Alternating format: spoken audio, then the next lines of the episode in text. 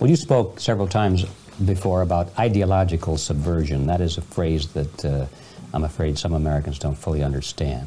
When uh, the Soviets use the phrase ideological subversion, what do they mean by it? Ideological subversion is, is the process which is legitimate, overt, and open. You, you can see it with your own eyes. All, all you have to do, all American mass media has to do, is to unplug their bananas from their ears, open up their eyes, and they can see it. There is no mystery. There is nothing to do with espionage.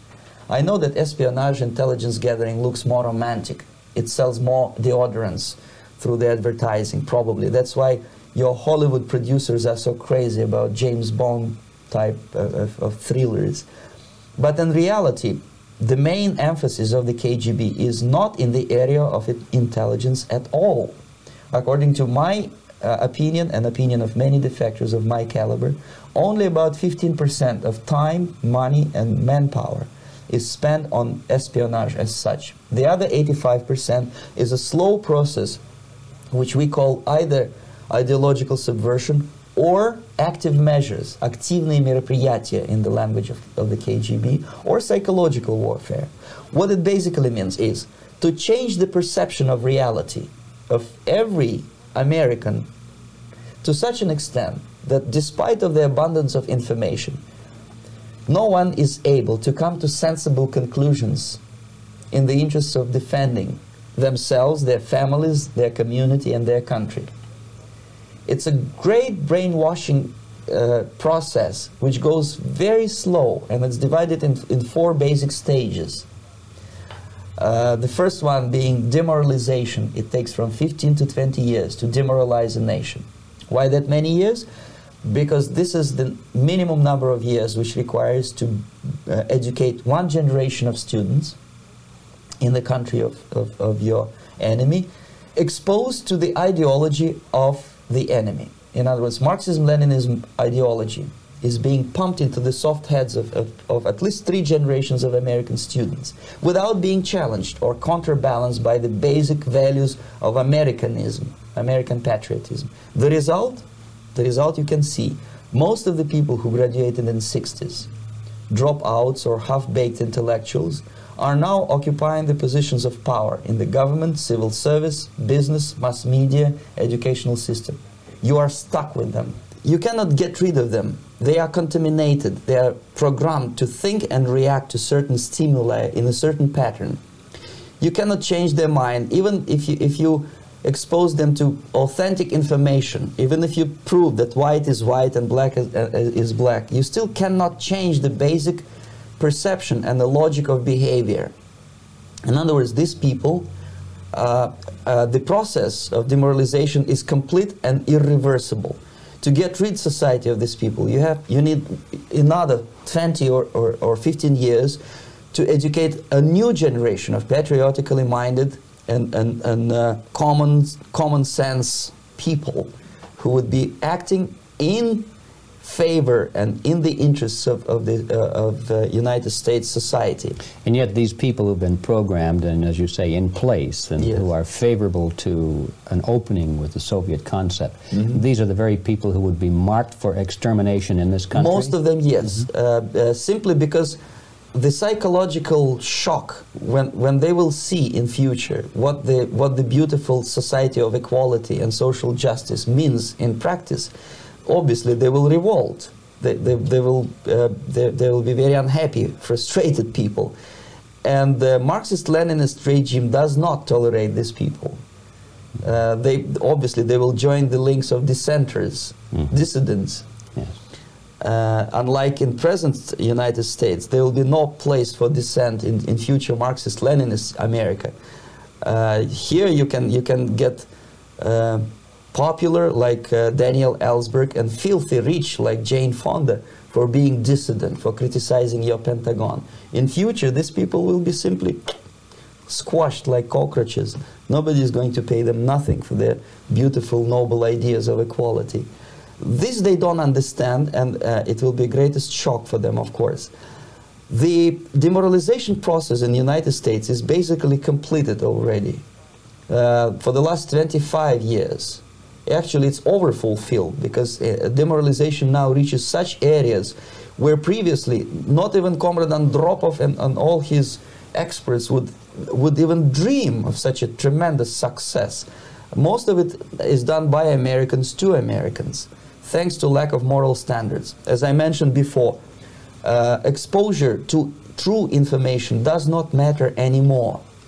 A person who was demoralized is unable to assess true information. The facts tell nothing to him. Uh, even if I shower him with information, with, with authentic proof, with documents, with pictures, even if I take him by force to the Soviet Union and show him concentration camp, he will refuse to believe it until he, he is going to receive a kick in, the, in his fat bottom. When a military boot crashes his balls, then he will understand, but not before that. That's the tragic of the situation of demoralization. So basically, America is stuck with, with demoralization, and unless, even if, if you start right now, here, this minute, you start educating new generation of American, it will still take you 15 to 20 years to turn the tide of, uh, of ideological perception of reality uh, back to normal, no, normalcy and, and uh, patriotism. The next stage is destabilization. This time, subverter does not care about your ideas and the patterns of your consumption, whether you eat junk food and get fat and flabby, doesn't matter anymore. This time, and it takes only from two to five years to destabilize a nation, uh, it's, what, what matters is essentials economy, foreign relations, defense systems. Uh, and you can see it quite clearly that in some areas, uh, in such sensitive areas as, as uh, defense and economy, uh, the influence of Marxist-Leninist ideas in the United States is absolutely fantastic. I, I, could never believe it 14 years ago when I landed uh, in this part of the world that the process will go that fast. Uh, the next stage, of course, is crisis. It, it, it, may take only up to six weeks to, to bring a country to the verge of crisis. You can see it in, in Central America now. And after crisis, with a violent change of, of power, structure, and economy, you have so-called the period of normalization. It may last indefinitely. Normalization is a cynical expression borrowed from Soviet propaganda. When the Soviet tanks moved into Czechoslovakia in 68, Comrade Brezhnev said, now the situation in brotherly Czechoslovakia is normalized. This is what will happen in the United States if you allow all these schmucks to bring the country to crisis, to promise people all kind of goodies and the paradise on earth, uh, to, to destabilize your uh, economy, to eliminate the principle of free market competition and to put a big brother government in Washington, D.C., with uh, benevolent dictators like Walter Mondale, who will promise lots of things, never mind whether the promises are fulfillable or not. He will go to Moscow to kiss the bottoms of, of new generation of Soviet assassins. Never mind. He will create false illusions that the uh, situation is under control. Situation is not under control. Situation is disgustingly out of control. Most of the American politicians, media, and educational system trains another generation of people who think they are living at a peacetime. False. United States is in a state of war, undeclared total war against the basic principles and the foundations of, of this system. And, and the initiator of this war is not Comrade Andropov, of course. Uh, it's, it's the system. However ridiculous it may sound, the world communist system or the world communist conspiracy, whether I scare some people or not, I don't give a hoot. Uh, if, if you are not scared by now, nothing can scare you. But you don't have to be paranoid about it. What, what actually happens now, that unlike myself, you have literally several years to live on. Yes. Uh-huh.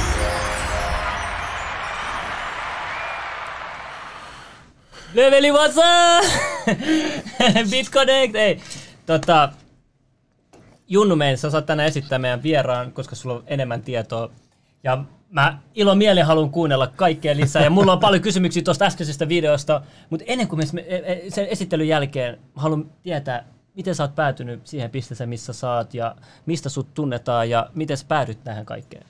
Haluatko kertoa Joo, siis, siis mä katsoin sen uuden, uuden sen tota Call of Duty Cold Warin, sen trailerin, ja mä muistan, että mä olin joskus nähnyt jonkun Besmenovin videon jossain, ja sitten se vaikutti mielenkiintoiselta, sitten mä kysyin siltä, kuka oli meillä vieraana, se Ottok se oli, se bloggimedia-kaveri. Joo, joo. Joo, niin totta kysyin siltä, että et, et kuka olisi niinku, niinku kova tietää, kun se tietää aina tuollaista vaihtoehtotietoa tosi paljon, niin että kuka olisi kova tietäjä niinku tässä. Niin. Sitten olikin Jarmo, olikin, oli Jarmo Ekman, Ekman. hänellä oma kanava. Hän oli tekstittänyt nämä videot. Niinku, Tuo on oikeesti. tosi Mä olin, kova että duuni Mitä hittoa, että et, kun mä en niinku, niin paljon tiedä kuitenkaan tästä hommasta, niin, niin sitten oli siistiä, että just että voi kysyä. Ja Joo, mulkin tuli se yksi seuraus, siinä vasta kun me oltiin lukittu tää haastis, että et, et, et sä oot guano-ekspertti tämän seuraajan mukaan ja, ja tota, et otetaan vieraaksi tänne. Mä sanoin, että se on itse asiassa tulossa tänne ihan parin Niin. päivän päästä. Et, tota, kei, kiva kun pääsit tänne tulemaan ja jakamaan infoa tänne kaikille. Joo, kiit, kiitos tiedät? vaan. Hauska olla täällä. täällä ja tosiaan to, tosi hauska sillä yhteensattuma, että sä kysyit tosiaan, että tuu, haluatko tulla puhua tästä Basementovista ja sitten mä olin, kerroin sulle, että sattumalta tekstittänyt nämä videot. Joo. Eikä mä kuitenkaan kauheasti videoita tekstittänyt, mä oon kokenut, että tämä on oikeasti niin tärkeä, että tähän mä käytin kyllä, kun se on puolitoista tuntinen se koko pätkä, niin siis joku kymmenen tuntia vähintään se.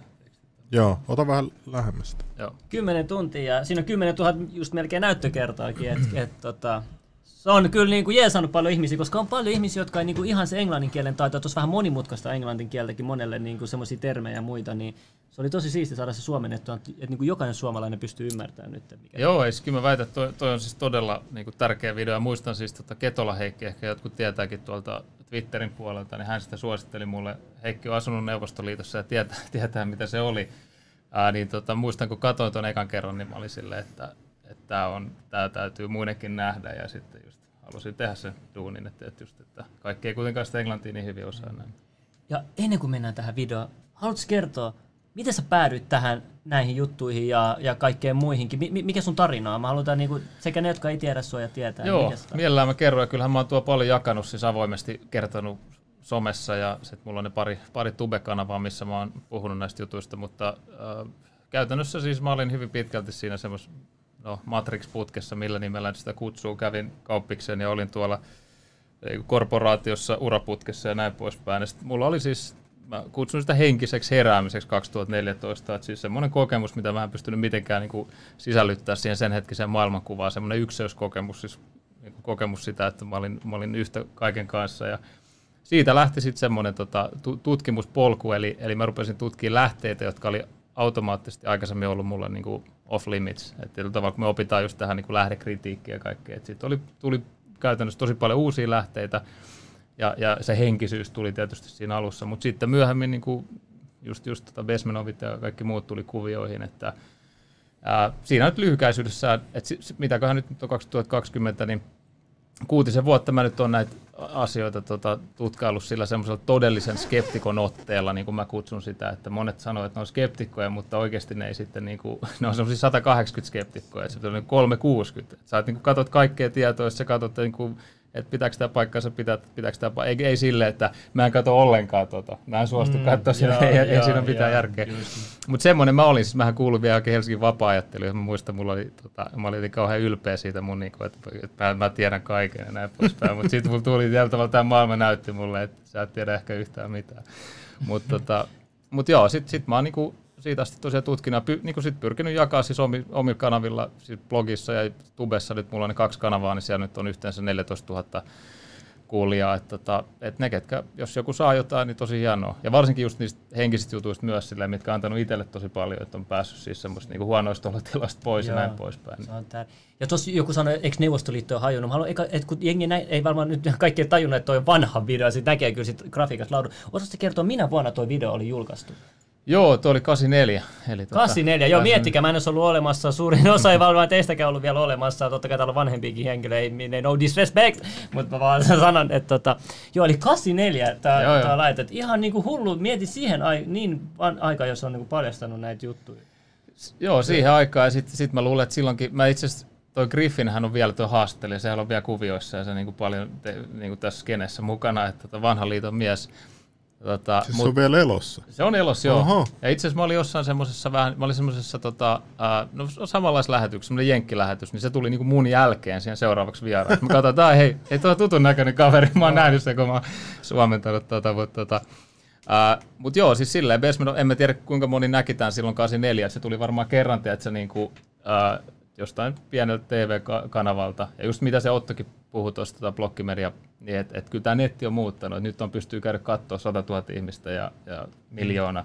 Kun se oli silloin just, että se tuli kerran sieltä ja sitten se oli siinä. Et. Ja miten kun tämä on vanha video, niin miten nyt kun jengi sanoo, nyt on netti, tälle, miten netti on, onko netti muuttanut millään tavalla tätä, tätä asiaa, niin kuin mistä hän, hän puhui just tuossa videossa, että onko, onko, niin kuin, onko netti ollut minkälaisessa roolissa, sitten netti, kun vielä tuossa 84 ei ollut vielä yleisessä tiedossa mm. netti monella niin kuin valtakunnalla käyttäjällä ja muuta, että miten tämä netti on vaikuttanut tähän koko tähän suunnitelma-agendaan ja muuta. No kyllä mä väitän, siis mun henkilökohtainen mielipide on se, että se on niinku vaikuttanut niinku tämän, tämän, niinku tätä agendaa ajavien näkökulmasta negatiivisesti. Eli, eli ihmiset on, niinku, pystyy katsoa tämmöisiä videoita ja tietyllä tavalla havaita. Ja sitä informaatiota pystyy vain jakaa. Et siis aikaisemmin jos miettii, että jos sä haluaisit jakaa i- infoa isolle porukalle, niin sun piti omistaa joku lehti tai lehtipaino tai, tai niinku kirjapaino tai jotain vastaan. Mm. Niin kuin ainakin joku todella niinku merkittävä jakeluverkosto. Niin ja sit, sun, sit jos sä kerrotkin vähän liikaa juttuja, niin sut olisi voinut sit vaan pistää johonkin hullujen huoneelle, että joo, tää on joku ihan hörpää, että ei meillä tällaisia juttuja ole. Ja Joo, joo, siis, siis just näin. Että, ainakin mä oon lukenut joskus, on siis tehty noin ihan konkreettisesti on. vääriajattelijoille. On, ja sitten jos mietit, sulla on joku lehtipaino, niin sinne tulee että se yksi tulitikku, ja sitten se palaa poroksi. Et Totta kai niin tänä päivänä poistaa tubekanavia, mutta niitä on vähän helpompi perustaa niin uusi tubekanava, kun sillä, että jep, se, se jep. palaa se koko sun... Niin kuin, niin joo, kyllä. Ja tässä oli, niinku, tässä puhuttiin niinku, eh, koulujär, koulutusjärjestelmästä, mm. siihen liittyvistä myös niinku, aivopesusta tälle. Et onko sulla antaa joku, niinku, eh, miten se niinku, tapahtuu koulussa aivopesu? Oli se sitten Suomessa tai maailmalla? Onko sulla antaa joku esimerkki jostain tietystä maasta, miten on onnistunut siinä? Ja kuka näitä opetussuunnitelmia oikein järjestää? Et, et, niinku, tä- haluaisit vähän kertoa vähän, niinku, mit, miten... Mi, niin, no si- siinä me tullaan just semmoisia ehkä osa-alueita, mitä me ei niin oikein tiedetä. Että kyllähän me siis Su- Suomessa, monihan on tosi ylpeä ja itsekin oli aikaisemmin, että Suomen maailman paras koulujärjestelmä ja oikein polleina tuolla, että se parhaat pisatulokset ja paukutteli henkseleitä. Mutta sitten niin se ymmärrys just siitä, että mistä, mit, kuka niitä kirjoja tekee, ää, minkälaisia niin kuin päätöksiä tehdään sitten niin näiden julkaisijoiden toimesta ja näin poispäin, niin se on niin semmoinen osa-alue, mitä me ehkä niin kuin ainakin mietitään harvemmin.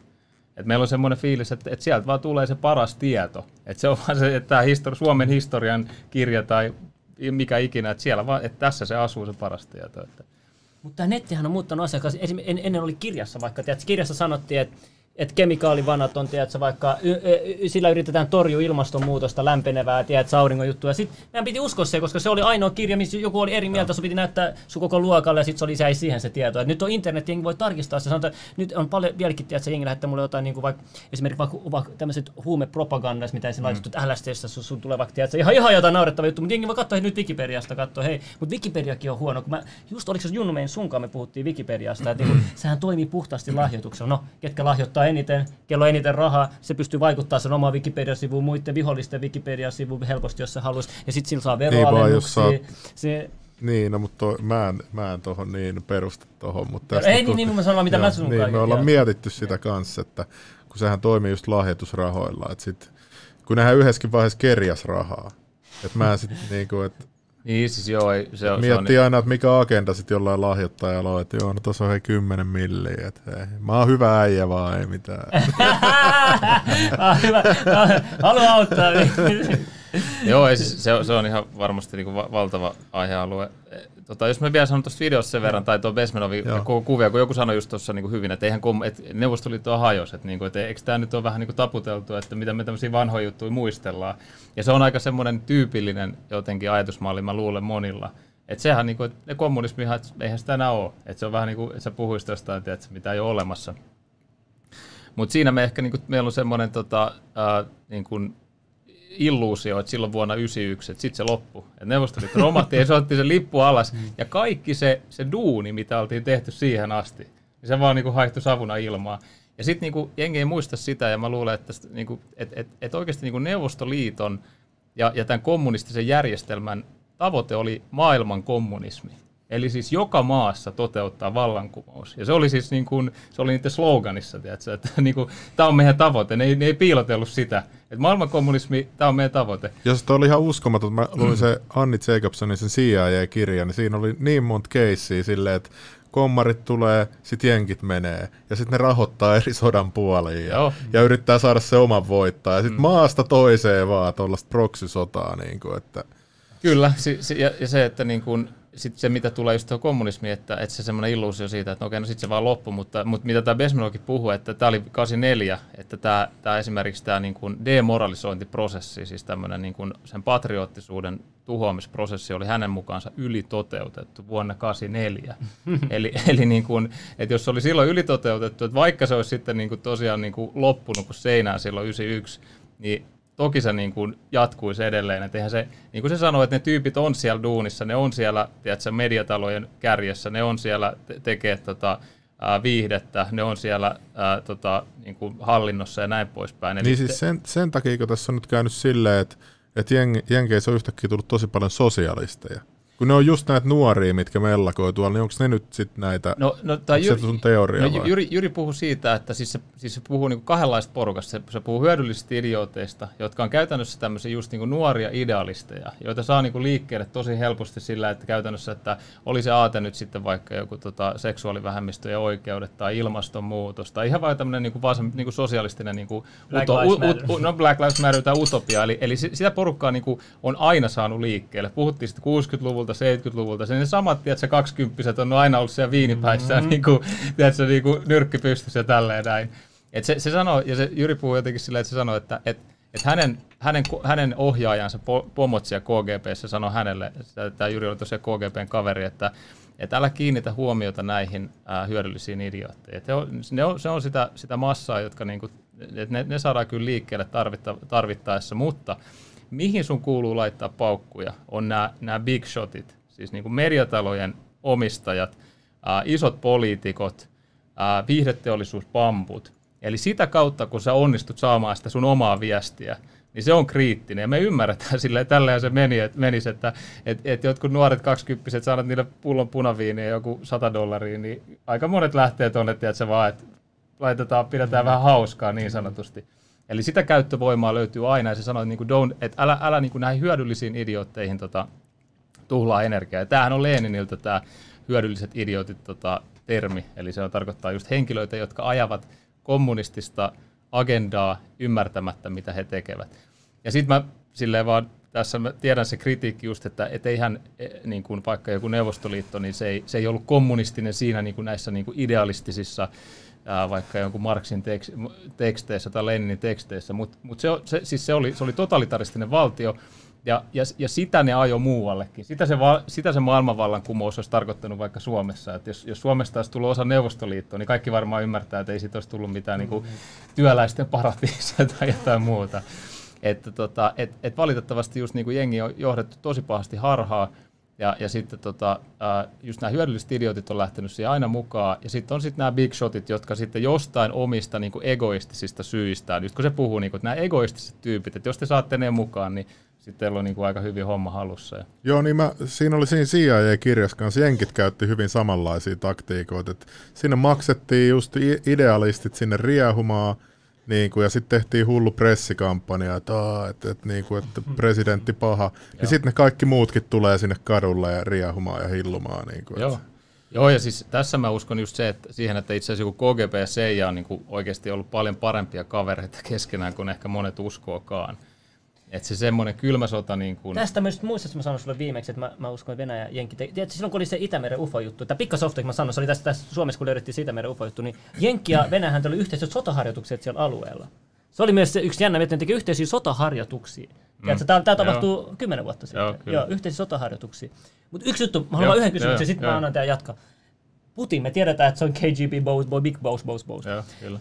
Putin, mä, mä paljon kaikenlaisia teorioita kuullut, sit mä en yhdestäkään varma, mutta se on niin mystinen tyyppi Joo. mulle, että sen, sen äitikin oli joku 40 jotain vuotta, kun se synnytti sen, ja, ja, ja, ja se on niin kuin ihme lapsi, ja sitten se, ja sit se pääsi loppujen lopuksi valtaan. Mikä rooli? Putin varmasti tietää KGB paljon enemmän vielä kuin tuo Juri, Ja mitä sä uskot, mikä Putinin agenda on kaikesta? Onko mielestä Putin hyvä, paha? Ajatteleeko se vaan Venäjän etu? Ajatteleeko se, mitä sä, mitä sä mieltä Putinista? No siis henkilökohtaisesti, äh, no siis silloin ennen kuin mä niinku havahduin siihen, että esimerkiksi valtamedian niinku sanomaan nyt ei ihan niinku pysty luottamaan siis niinku filtteröimättä sitä jollain tavalla niinku oman pään läpi, niin, niin silloin mä tietysti olin sitä mieltä, että Putin on vähän niin kuin se pahin pahis, mitä on olemassa. Ja, ja nythän itse asiassa Trumpi on syrjäyttänyt. Suomessa tehtiin tu, tota, kyselytutkimus silloin, kun ne tuli vierailulle, niin, niin tota, Trumpi oli vihatumpi kuin Putin, ja se kertoo kyllä aika paljon. niin, et me ollaan kuitenkin tässä naapurimaa, niin kuin tätä Putin tota, läppää. Ja hauskin, että ne on vierailu Suomessa täällä. Joo, se oli, se oli aika kova. Me oltiin, oltiin kyllä tuolla just kattelemaan sitä. Mutta tota, no, siis mun henkilökohtainen näkemys ja semmoinen toivekin on, että et, et Putin olisi nähnyt sen KGB-touhun.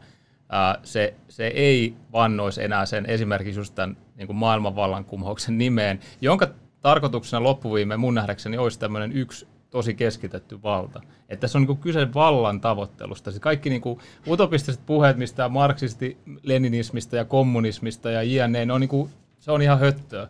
Että nämä kaverit, jotka ää, on, on niin kuin sitä oikeasti orkestroimassa, niin ne haluaa valtaa. Niitä kiinnostaa vaan valta, ja mitä enemmän niillä on sitä valtaa, niin sitä parempi. Jos ne vois tätä koko palloa hallinnoida, ja jos sä oot semmoinen megalomaanikko, siis sä oot vaan kaveri, joka oikeasti saat niin Genghis Khan, moderni Genghis Khan tai tälleen, niin sä vaan silleen, että et, et, et, nyt ei enää puhuta, nyt pystyy niinku liikkuu koko maailmaan tota, sun hyppysissä, niin totta kai sä haluat hallinnoida sitä maailmaa. Niin mä oon aina miettinyt, että opti, optimihan olisi se, että olisi tämmöinen systeemi ja että et oltaisiin loogisia koneita ja kaikki olisi tun, tunteettomia silleen, että, mutta sehän ei ole mahdollista, koska me ollaan kuitenkin niinku indu, niinku, miksi, miten Niin, no, sanotaan, mä ehkä sanoisin, että... yksilöitä jokainen, niin sit eihän, eihän tollanen ikinä tulisi toimimaan. Joo, ja hyvä niin, että mä itse kyllä vannon tota semmoisen individualismin nimen. Mutta joo, siis tullakseni vielä tuohon takaisin tuon kysymykseen, että mä, mä, uskon, tai mä, mä, henkilökohtaisesti uskon, että esimerkiksi Putin on Venäjän asialla, että se ei ole niinku minkään tämmöisen niinku globaalin intressien asialla. Intressiä. Et kun me puhutaan just niinku globalisteista, me puhutaan semmoisista, joku Trumpikin puhuu ihan niinku, että se joka päivässään puheesta mm. globalista, niin ne on, semmo, ne on niitä just tahoja, joita ei kiinnosta siis niinku olla vaikka Yhdysvaltojen presidentti tai Suomen tiedätkö, pääministeri, vaan niitä, ne haluaisi oikeasti olla, vaikka se kuulostaa niin hullulta, niin kuin toikin sanoi, että maailman kommunistinen salaliitto, ne haluaa olla maailman hallituksen presidenttejä. Ja, ja sitten tota, mun nähdäkseni Putin ää, ajaa Venäjän asiaa, ää, tekeekö se sen aina niin kuin täysin optimisti, niin ei varmasti, mutta se, että miten se on esitetty meille, niin mun nähdäkseni siinä on hyvin paljon sitä samaa kuin tässä Trumpi, että se Trumpi on ihan Hmm. kauhea. Ja se johtuu just ihan siitä, että nämä Trump ja Putin kummatkin sanoo, että me ollaan nationalisteja, meitä kiinnostaa tämä meidän valtion juttu. Ja, ja sitten näiden globaalien intressien kanssa se on totta kai niin kuin ristiriidassa. Ja sitten siitä syntyy se, että siitä syntyy kitkaa. Niin mä, mu- mulla tuli hirveästi skeptisyyttä just tuohon. Mäkin ajattelin joskus, että Putin on itse the devil tai tälleen, mutta mm. sitten silloin kun tota, lo, ru, ruuat loppu Venäjältä silloin jossain vaiheessa, mä en muista milloin se oli, tota, että oli lehdissä juttu, että mm. kaikki ruoka on loppu Venäjältä, menee näin ja näin huonosti. Sitten mulla oli just frendi, joka on puoliksi venäläinen, niin se oli tullut just Venäjältä. Sitten se vaan näytti mulle, että et, mi, mitä, että oliko meillä ihan ruokaa tuossa, niinku, missä kävi niinku, kuitenkin kaupungissa. Että niinku, et just jossain niissä mestoissa vielä, missä väitettiin, että on kaikki ruoka loppu. Mm. Niin sitten mä olin silleen, että et, miksi tällaista uutisoidaan? Joo, Niinku, joo. et, et, et sitten näitä on tullut niin monta tällaista erilaista keissiä, niin en mä niinku pysty luottaa. Mulla menee luottamus tosi helposti just tuohon. Jos, jos vaikka Milad mulle valehtelisi joka päivä mm. niinku yhden asian kymmenestä, niin en mä siihen luottaisi loppujen lopuksi, koska sit mun pitäisi aina epäröidä, että no, on, onkohan tämä nyt totta vai onkohan tämä niinku, niinku, että mä en niinku ymmärrä, että sit, ja sit joku Helsingin Sanomat ihmettelee, kun Levikki vaan Ei laskee, niin. että mistä hän johtuisi ja varmaan aika lailla siitä. Mutta mun mielestä toikin, niin kuin tuossakin sanotaan, Putin totesi, hän voi ajaa, ajaa satanisti global NS, mitä, mitä, mitä nyt tolleen on sanonut, mutta just sekin, että mä katsoin, että mitä, mitä ne johtajat puhuu, että jos ne paljastaa jotain tämmöisiä asioita, mitä ei haluta paljastaa, niin ehkä se kertoo vähän siitä, että kenen puolella saattaa olla. Mutta toinen juttu, mikä mua on kiinnostanut, on se, että me tiedetään, että on kolme suurvaltaa about, tiedätkö? Intiasta mä en tiedä vielä, mutta sanotaan Kiina, Venäjä ja, ja Jenkki. Mä oon katsonut, että okei, nyt tällä hetkellä Jenkit Kiinaa vastaan käy kaikenlaista taloussotaa, mm. kaiken muut sotaa, mm. mutta sitten Venäjä tekee yhteistyötä Kiinan mm. kanssa, mä oon niinku oikein käsittänyt. Mm. Niin, mutta sitten Venäjä ja Jenkki on kuitenkin, sanotaan, että ne, ne, mä en tiedä, niinku, mikä näit, mitä näiden kolmen relationship on. Onko se nyt Kiina vastaan, tiedätkö, Venäjä, Jenkki, vai onko se niinku Venäjä, Kiina vastaan Jenkki, vai onko mm. nyt kaikki oikeasti kavereita keskenään? Kun Joo, toi on tosi hyvä kysymys, semmoinen laaja kysymys, että, että sit jotenkin mä vierastan kanssa sitä, että me puhutaan esimerkiksi, että niinku jenkit on jotain. Se on 330 miljoonaa ihmistä ja sitten niinku Kiina on vaikka jotain, että se on 1,3 miljardia, jos en nyt ihan väärin muista, niin se on niinku aika, tai se on niinku, me ymmärretään, että se on aika överi yleistä. Totta kai se on niinku, meidän täytyy tehdä silleen, koska ei me voida silleen, niinku, mutta Mutta se lukumäärä, mutta kun se johtuu, Amerikalla on niin paljon sotatukikohtia eri puolilla Joo, joo. maailmaa, niin sen takia ne sanoo, että Amerikka on niin kuin, tiedätkö, niin kuin, ote hallussa maailmasta, Joo. niin verrattuna muihin maihin, Kyllä. kellä ei ole niin paljon noita tukikohtia eri puolilla. Ne on hyvin saanut sen niin kuin, keploteltu itselle eri puolilla maailmasta näitä sotatukikohtia, ja Venäjälläkään ei ole niin paljon. Joo, ei siis ja kyllä Yhdysvallat on ollut hyvin pitkälti tämän syvävaltion hyppysissä, niin kuin sanotaan nyt ainakin siitä Kennedy-murhasta alkaa, jos ei nyt aikaisemminkin, että et se ei ole todellakaan ollut mikään niin kuin semmoinen tota, kirkasotsainen, eh, hieno kaik, ylevä valtio, joka niin kuin, toteuttaa kaikki hy- hyviä juttuja. Että mä, mä, ymmärrän hyvin sen, että jengi on menettänyt täysin, niin kuin, että on ihan menetetty ja, ja mieluummin sitten vaikka joku Kiina tai miksei Venäjäkin, että että se, että, että, siellä, että vaan ymmärtää jotenkin sen, että kaikkien valtioiden sisällä on siis erilaisia ää, niin kuin tahoja, jo, jo, jotka on vallassa, joilla on eri intressejä. Ja, ja se, mitä tulee vaikka johonkin tiedusturvallisuuspalveluihin niin sanotusti, niin tota, mä väitän, että, että siellä asuu kyllä semmoinen, semmoinen niin kuin, no jos se jossain se syvä valtio missä tahansa maassa asuu, niin se asuu siellä, missä on eniten salailua, siis mihin pystyy niin kuin oikeasti piilottautumaan parhaiten, ja mikä on kaikkein epädemokraattisin. Et mikä on kaikkein epädemokraattisin Suomessakin mun nähdäkseni se on supo. Et nyt tulee kaikki nämä uudet tiedustelulait ja niin kuin se hankaloituu, siis tämä demokraattinen seuranta, mikä tietysti jokaisessa demokraattisessa maassa, mutta sitten jos me puhutaan jostain Neuvostoliitosta tai Kiinasta tänä päivänä, niin sit, sit, sitä niin kuin ei ole ollenkaan. Onko Supo niinku Suomen KGB? No, no siis on mun nähdäkseni. Et, tota, et si, siinäkin vaan se, että et, et mi, mihin sä pystyt, niinku, missä on, missä on niinku se perimmäinen ää, pimeä nurkka, niin siinähän sun kannattaa ne salaisuudet Mua, piilottaa. mua on tosi pitkään kiinnostanut, nyt kun sä tunnut tietävän kaikista tällaisista tie, niinku, näistä johtajista, niin kun Touko Aalto puhui jossain haastattelussa siitä, että, että Suomeen ei johda poliitikot, vaan jotkut niinku nämä massikeisarit tai jotkut niinku nämä, ketkä Se oli tienaa- suketeri koko Toukaalta ihan vai... Touko Aalto on vihreitten entinen toi puheenjohtaja. Ja sitten se erotettiin tai jotain ja sitten se meni tekemään jonkun hullu haastattelu, missä exposasi ihan sikana ja nykyään se istuu jossain ö, apteekkiliiton joht- johtajan paikalla, mutta sen jälkeen ei ole puhunut näistä jutuista. Joo, mitään. joo, katos vaan. Mietin vaan, olisiko mun pitänyt vastata tuohon, kun tuossa oli, mä en vastannut siihen edelliseen kysymykseen. Aa, sori, sori. Ei mä siis... mä Ei, tiedä, mitä voi heitetään. Niin, onko siinä, onko siinä mitään, en mä tiedä. Tykitetään sata Joo, joo. tänne. Et, et, no ehkä, ehkä mä nopeasti vastaan, että just se Kiina-Venäjä niin kuin, tiedätkö, asetelma ja tota, sitten Yhdysvallat-asetelma, että mikä se nyt sitten on, niin tota, ää, kyllä mä haluan uskoa, että siellä on siis tämmöisiä niin oikeasti hyviksi. Mikä on kukaan nyt hyvis? Hyvis on semmoinen ihminen, joka haluaa niin kuin muillekin hyvää kuin vaan itselleen. Eikä ole semmoinen superegoistinen, tiedätkö, että mulle kaikki. Että jos semmoinen tyyppi on joku maan johdossa, niin se ei voi mennä kauhean hyvään suuntaan. Mutta tota, se, se mun, mun fiilis siitä, että, että miksi nyt jenkit ottanut tosi kovan ää, niin kuin kuitenkin sitten linjan Kiinan suhteen, niin sehän on, se on siis kommunisti. Se kommunistinen puolue on siellä vallassa, se on totalitaristinen, siellä ei ole demokratiaa.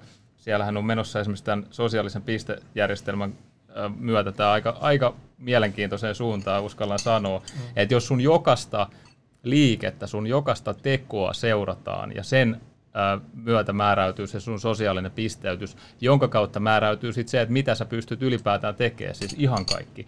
Ja se on tänä vuonna on niin kuin rolloutissa, tänä vuonna tulee ihan kaikille kiinalaisille näkyvä ää, sosiaalinen piste. Mitä oikeesti? Joo, kyllä. Siis mä kirjoitin tästä 2018, mä muistan kun mä näin semmoisen videon, missä oli kiinalaiset ju- luotijunassa. Siellä tulee kuulutus tälleen, se oli joku, joku jenkki, vai oliko se brittitoimittaja siellä, niin siellä tulee kuulutus tälleen Kiinaksi, se on, se on tota, laittanut siihen tekstitykseen, että muistakaa, että ette saa tupakoida tuossa tota, laiturialueella. Jos tupakoitte, niin täm- tällä on vasta- äh, vaikutusta teidän pisteytykseen. Ja se tosiaan toimii silleen, että kun sä oot siellä röökin huulessa, niin sieltä katsoo joku kamera ja katsoo, että no niin, tiedätkö, niin face recognition, ja tämä piste laski tähän näin. Siis menee, se menee semmoiseen, tiedätkö, orwellilaiseen... Ää, No, mutta joku sanoisi sulle vaan, että hei joo, että nyt lakeja pitää noudattaa ja sääntöjä, että come on. No, no, sä, sa, samalla olisi voinut sanoa, että se Natsi-Saksassa Neuvostoliitossa, että et, minkä, et, minkä takia sä sanoit tuosta Stalinista, että se on niinku kusipää. Nyt se joudut sinne kulakille, mutta olisit noudattanut tämä lakia tässä. Että et sit vaan se on, siinä, siinä, voidaan mennä kyllä silleen hyvin pitkälle. Voiko sinne mennä turistina sille, fuck teidän piste, mä sekoilen siellä, tiedätkö, niin kuin Logan Paul teki Japanissa, tiedätkö, mä menen, tiedätkö, oikeasti, tiedätkö, vaiheessa? Niin kuin? No siis mä, mä vähän aikaa sitten törmäsin semmoiseen, että joku, joku britti se oli kävellyt tota, äh, niin kuin, tota, äh, punaisiin päin, niin sille oli tullut viesti. Et niin, viesti. ja, ja, ja, se, ja, tää on niinku siis, ja, ja mietit silleen, että et se on, se on niinku tänä vuonna tulossa kaikille kiinalaisille. Ja jos me mietitään sitä, että jos Kiina nousisi maailman mahdiksi, siis se nousisi oikeasti, niinku, että se olisi ihan, se dominoisi Mutta sehän Euro- dominoi, aina Joo, kun keskeytämme. niin- Niin, sehän dominoi. Nyt kato, kun joku puhuu, joku striimaa ja puhuu Hongkongin tilanteesta, Yhtäkkiä, ka, yhtäkkiä rahoitus menee, Blizzard vie sun mm. rahoitus. Ihan se omistaa, no. ihan kuin Kiina omistaisi kaikki, kaikki pelkäkin. Niin kuin ne tekee Kiina- koko ajan kaikkea feikkikamaa, kaikki, kuka ei puutu niihin, kuka ei puutu noihin Kiinan pisteytyssysteemiin, ihan kun ne omistaisi maailman on hiljentänyt kaikki. No, no siis tämä, että me ollaan niinku oikeasti oltu niinku tosi lähellä sitä tilannetta, ja siis mä, mä henkilökohtaisesti on todella kiitollinen Trumpille, että se on oikeasti ottanut kovan linjan, koska, koska mä muistan silloin, kun itse olin koulussa, me puhuttiin siitä, että esimerkiksi sen Kiinan BKTn kasvun per vuosi pitää olla yli 10 prosenttia, tai käytännössä se maa, sinne tulee vallankumous, koska ihmiset ei kerta kaikkiaan niin oikeasti tykkää siitä, että sua kytätään, siellä on joku stasi kyttäämässä tyyliin sitä, että niin kuin, kun mä laitan puhelimen päälle, niin se heti kertoo, että, että sä, ketä, mitä somekanavaa sä käytit, siis ihan siis sun koko käyttäytyminen. Mutta jos BKT-kasvu on se joku 20 pinnaa ja sitten rahaa tulee ovista ja ikkunoista, sä käyt tuolla shoppailemaan ja ostat uuden auton, niin se unohtuu tietyllä tavalla se, että tässä ollaan menossa, tiedätkö, niin kuin highway to hell ja näin. Niin nyt, kun Trumpin näiden kauppapakotteiden kautta hyvin pitkälti, siis ennen koronaa, niin se tippui johonkin, tiedätkö, alle kymmeneen. Niin silloin siellä rupesi, mä, mä väitän, että rupesi housut tutisen aika monella, koska se on just silleen, että sit kun sillä kiinalaisella kaverilla, silloin loppuu ne duunit, niin se rupeaa miettimään just silleen, että hei, mikä tämä systeemi oli, että onko tämä nyt oikeasti jotain, mitä mä haluan, mutta kun se on sitä leipää ja sirkushuveja ja vähän niin kuin jotain autoa ja pesukonetta siihen päälle, niin joo, ihan sama. Mm. Et seuratkaa ihan kaikkea, mitä mä teen. Että et tämä on niinku semmoinen tosi Mä en kriittinen. ole ennen saatellut sitä tuolta kantilta. Joo. Ja, ja, ja toi on ollut jollain tavalla ihan silleen, mä muistan jossain ekonomistista, että se sanottu, että tälleen tämä on. Ja, ja sitten kun Trump on vetänyt just tosi, tosi ja sitähän on parjattu, että tämä on ihan kauheata, että just, just ekonomi, ekonomistit ja muut semmoiset taloustieteilijät on sanonut, että tämä on ihan kauheata, mutta et Kelaako ne on, ketä, Kela mitä ne puolustelee, ne puolustelee semmoista järjestelmää, joka on siis niin kuin totalitarismi steroideilla, että se on, se on niin kuin or, orwellilainen märkä uni, siis aivan, aivan joku. Mulla on yksi kysymys. Ei, mut, sanoa, joo, miten se mun kysymys tästä, tästä niinku, et uskot sä, että niinku nämä meidän pääministeri ja nämä päättää asioista, vai onko, tuolla, onko se niin kuin Touko Aalto väitti, että siellä on No, niinku, joo, siis tämäkin on niinku tosi niinku mielenkiintoinen laaja aihe, että mä uskon henkilökohtaisesti, että on, on niinku tapoja kontrolloida ihmisiä. Siis se on ihan ymmärrettävää taas kerran silleen vaikka joku korruptio silleen, että no, että mä maksan sulle jotain, niin ka- kaikilla on hinta. Mä väitän, että ihan kaikille ei ole, mutta siis se, että se, me ymmärretään se, että me jos jollekin maksetaan, niin se tekee jotain. No se on yksi. Mutta toinen semmoinen, mitä me ei ehkä tunneta niin hyvin, on kiristys. Ja sitten tässä me tullaan esimerkiksi, nyt me tiedetään, ne on tänä vuonna tullut siis, ja viime vuonna Epsteinin saaret ja muut, mistä puhutaan jo ihan virallisesti nyt mediassa, että tämä oli tämmöinen kiristysoperaatio. Et sinne menee siis, että tuu bileisiin, että hauskat bileet, että et kaikki on maksettu, otat vaan niinku passi ja hammasharja, että tänne näin. Sitten sä menet sinne viikonlopuksi ja siellä on kaikki mahdolliset tarjoulut ja hyvin hatarat muistikuvat siitä viikonlopusta, mm. mutta sitten sulle kerrotaan, että hei, et, tai näytetään, että hei, muista se tän näin. Että täällä oli tämmöinen, tota, sä vietit, vietit tota, tä- yön, yön tämän, tämän tota, neidon kanssa ja itse asiassa oli suoja ikä, ikäraja alapuolella. Ja, ja sitten sit, tiedätkö, niin meillä on tämä CD tässä näin, että ei ole mitään ongelmaa. Ja tämähän on ihan siis Godfatherista, jos muistatte. Tiedätkö, sehän on ihan, sehän on ihan tiedätkö, että ei ole mitään ongelmaa. Kunhan jos me tarvitaan jotain favoreita joskus, niin sit vaan, sit vaan hoidetaan tämä favori. Ja siinähän on se just se kohtaus sieltä oikeudesta, niin sehän on ihan se kaveri, että kyllä, ne on hienoja miehiä tälleen. Oliko sun mielestä, kun Trumpista puhuttiin, että silläkin, sil, sil, sitäkin kontrolloitaisiin, oli se Venäjä, oli se joku toinen, mm. että uskot sä, että Trumpillakin oli jotain kiristys, mutta se ei välittänyt niistä. Esimerkiksi hän tuli kaikenlaisia esille sitten presidenttikampanjan aikana, kaikki crap in the pussy, ja sitten tuli, mistä selvisi, ja sitten oli tämä Stormy Daniels. Oliko jotain paljon pahempia jengipuja, jossa sai ihme pissavin, mä en tiedä, onko se propaganda, mitä Ei kun on, se oli, se oli itse asiassa mun mielestä, mä luin sen pissajuttu, että se oli joku Fortsanin trolli, minkä joku oli syöttänyt johonkin, ja sitten ne oli ottanut sen todesta sen niin kuin asiakirja, että se on joku aito. Et mä muistan sen threadin, kun se, sa- se, se tuli Forzanille ja sitten oli vaan, että ei, että jos me saatais tehtyä tällä juttu. Ja sitten sit yhtäkkiä joku viikko siitä, niin uutisi, joo, mulla on tosi hyvää tietoa Trumpista, että se on jossain pissabileissä. Ja sitten siellä nyymit vaan naureskeli keskenään, että ei jumalauta, että tää uskotaan koko jutun. Ja, ja sitten se hävisi nopeasti mediasta. No, se. se periaatteessa hävisi, mutta sehän oli siis Teelen kanssa, jos, jos muistatte, se oli se entinen brittiagentti, jonka tutkimuksen Hillarin kampanja demokraatit makso, josta sitten tuli se koko Müllerin tutkimus, jota pyöritettiin se neljä vuotta mediassa. Ja senhän niin kuin se pääväite, se kovin väite oli just tämä, että Trump oli siellä moskovalaisessa hotellissa ja se otti sen saman huoneen kuin Obama ja sitten oli nämä maksetut naiset, jotka kusi sen päälle siellä. Ja se oli se niinku, semmoinen raflaavin kovin väite.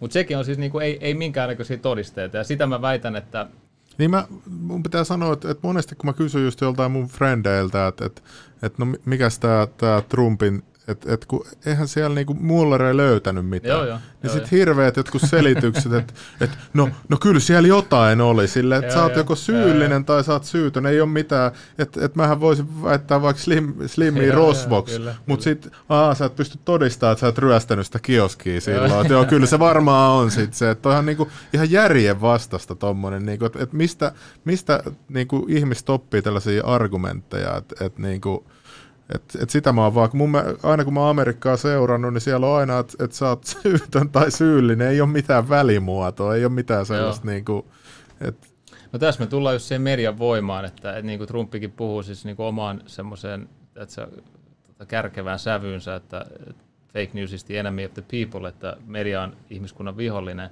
Niin kyllä mä oon enemmän tai vähemmän sitä mieltä, että jos mietitään ihan sotiakin sille, että kuinka monta sotaa alkaisi ilman mediaa, niin ei ole kauhean montaa sotaa, joka alkaa, koska siihen vaaditaan just se, että hei, mm. semmoinen parin vuoden myllytys, että tuolla on ne viholliset ja että ne seivästää jotain lapsia. Just kaikki se ensimmäinen, just se on joka sodassa, että se täytyy demonisoida se, se vihollinen. Jos mä muistan Gaddafi silloin, Joo, kun tuli se joo. Libya-keissi, ja sit, sit mä luin niitä juttuja, että joo, tällä jotain tämän ulkoministerin kuvia jossain. Joo. Mä tehdään tuossa mitään, että et silloin se koko bodyguard, se, se, niinku se, ne oli kaikki jotain hyvännäköisiä muijia, jotain Hashtag feminist support. suur, suurtaistelijoita, niin miksi se kattelisi jotain rummoa, jotain amerikkalaista ulkoministeriä vai mikä se oli? Niin kuin, Joo, ei siis se, se on kyllä ihan, ihan kriittinen. Ja, sit tota, ja just tuossa, mistä, mistä tuo Besmenov puhuu, että, että niinku tietyllä tavalla, että jos sä haluat lähteä vaikuttaa ihmisiin ja haluat lähteä sitä vallankumousta tekemään, että siis sulla on vaan intresseissä epävakauttaa joku maa, niin sä voit tehdä se niinku just kahdella tapaa käytännössä, että sä,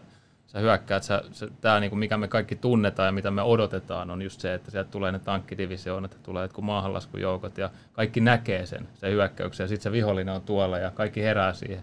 Mutta jos sä teet sitä pitkäjänteisesti, niin kuin sekin puhuu 20 vuoden tiedätkö, aikaskaalasta, jos sulla on siihen ää, tota, jaksat odottaa niin kauan, niin silloin sä pystyt kyllä ää, tota, ottaa jonkun maan haltuun ilman, että ihmiset ehkä edes itse sitä huomaa. Käytännössä tota, ää, ja, ja se, on, se on monissa, siis nämä värivallankumoukset, mä uskallan väittää, niin tässä on niin kuin hyvin samaa agendaa, että siellä ohjaillaan tota, näitä hyödyllisiä idioitteja enemmän tai vähemmän. Hei, mulla on kaksi, kaksi kysymystä. Mulla on. Joo. Maailman menosta me voidaan puhua tiedätkö, vaikka kymmenen tuntia, mutta mä haluan näistä kahdesta asiasta puhua e- ennen kuin mennään Suomen tilanteeseen. Tai itse asiassa mennään hetken Suomen tilanteeseen. Miten, mi- miten tota, mä muistan, mä olin koulussa. Mä haluan tietää, miten Suomessa, tiedätkö, koulussa tällä hetkellä aivopestä ihmisiä, koska mä muistan, mä olin, mä ikinä unohda tätä. Tämä oli ihan niin naurettava keissi. Tämä oli vielä aika, milloin ei ollut mitään ilmastohypö, niin paljon puskettiin ilmastojuttuja koulussa, mitä nyt. Muistan, me oltiin, kou- me oltiin äh, koulukentällä, liikunta, iso koulukenttä. Sitten sit opettaja näytti meille sen kouluken, ison futiskentän siihen, että näettekö sitä koulukentän. Mä muistan, oliko se joka minuutti vai kuusi minuuttia, tämän verran Amazonin sademetsää tuhotaan. tuhotaan. Joo. Mä uskoin se täysin. Ja siihen niin kuin heti silloin, sit mä olin miettiä hetkoneen, kuin vit, helvetin iso Amazonin sademetsä on, jos joka minuutti, kuusi minuuttia futiskentän kokoinen alue raivataan pois, tai niin kuin kasvaako se uudestaan, tai tälle niin kuin tommosia tosi räikeitä juttuja, niin kuin ne selitti. Mä en tiedä, niin kuin, oliko se opettaja oma agenda, vai niin kuin, oliko se opetussuunnitelmissa, vai, niin kuin, vai, muutenkin kaikki, mitä niistä niin kuin luki, niin oli tosi paljon, niin kuin, ohjattiin tiettyyn suuntaan. Ja mä oon huomannut sen saman, olisi sitten esim, esim, yhteiskunnan, jos puhutaan vaikka perussuomalaisia, niin heti Joo. kou- koulusta Joo, on saanut semmoiset käsitykset. Mä, nä, mä oon nähnyt sen, tiedätkö, että niinku, ne on, ne on, nämä on rasisteja. Nää, Joo, niinku, joo. et, niinku, selvä henkilön agenda. Kuka, mistä, mistä nämä tämmöiset aivo, aivopesujutut tulee niinku, koulussa? Et, et, mi, mi- mitä sä näet, että Suomessa yritetään niinku, nuoria manipuloida? No siis, ö, Niin, no siis mun nähdäkseni siis just, mistä tuo Besmanovkin puhuu, että, että niinku semmoisilla tahoilla, jotka ei vaikka kiinnostunut siis siitä, että nuoret ajattelis vaikka niinku patriottisesti, vaikka niin, että hei, että miten me voitaisiin niinku oikeasti parantaa tätä omaa maata, sen sijaan, että me oltaisiin tuolla vaikka kaatamassa just hallitusta, koska se ei ta- tee tarpeeksi ilmastotekoja tai että ei ole tarpeeksi niin sukupuolineutraalit vessat tai jotain tällaista. Niin tota, että jos mä olisin tämmöinen taho, niin sitten mä yrittäisin totta kai vaikuttaa niihin tyyppeihin, jotka pystyy vaikuttaa e- suurimpaan määrään ihmisiä siinä maassa. Ja silloin me puhutaan tietysti siis vaikka jostain niin kuin valtamedian ää, päätoimittajista tai omistajista. Tai sitten esimerkiksi Suomessa, että kuinka moni kirjapaino tai kuinka moni kustantaja tekee vaikka koulukirjoja, niin mä en, mä en tiedä, mutta mä veikkaisin, niitä on joku kaksi.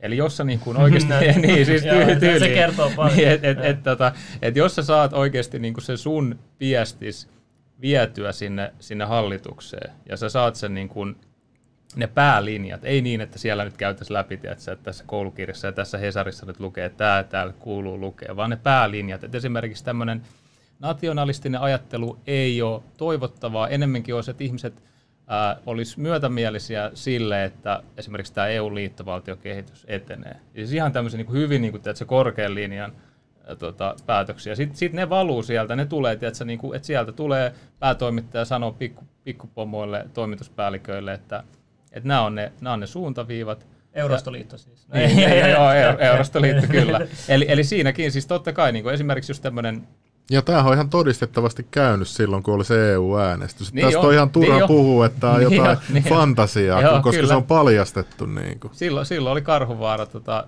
näin, näin muistelen, se oli joku Ilta-Sanomien tota, uutinen, mikä vähän lipsahtanut, koska niitä on aika harvoin, mutta se oli jossain Suomi-areenassa, niin se sanoi tosiaan näin, että silloin hän oli Ilta-Sanomien, näin muistelen tota, päätoimittaja, ja hän katuu sitä, että lähti mukaan tähän kampanjaan.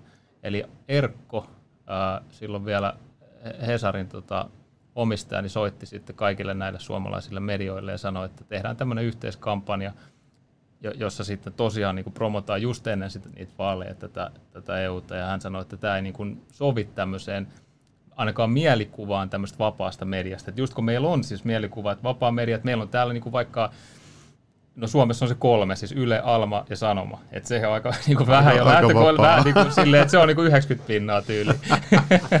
Ja se on aika hullu. niin, niin tota, että jos olisi edes ne kolme, mutta ne tekisi oikeasti niin kuin kilo, niin kuin ne olisi itsenäisiä, niin sitten siinä olisi edes jotain niin kuin järkeä. Mutta sitten kun se menee siihen, että jos nämä rupeaa niin kuin, tiedät, sä, yhdentää sitä sanomaan, niin silloin me ymmärretään, että että kuinka erilaisessa tilanteessa me ollaan sitten kuin vaikka jossain oikeasti Pohjois-Koreassa, niin ei, ei kauhean niin kuin erilaisessa tilanteessa.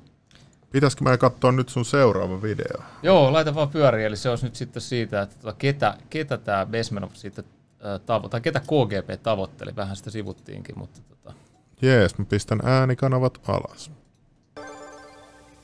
This picture shows the part of the building of USSR embassy and my supervisors. On the left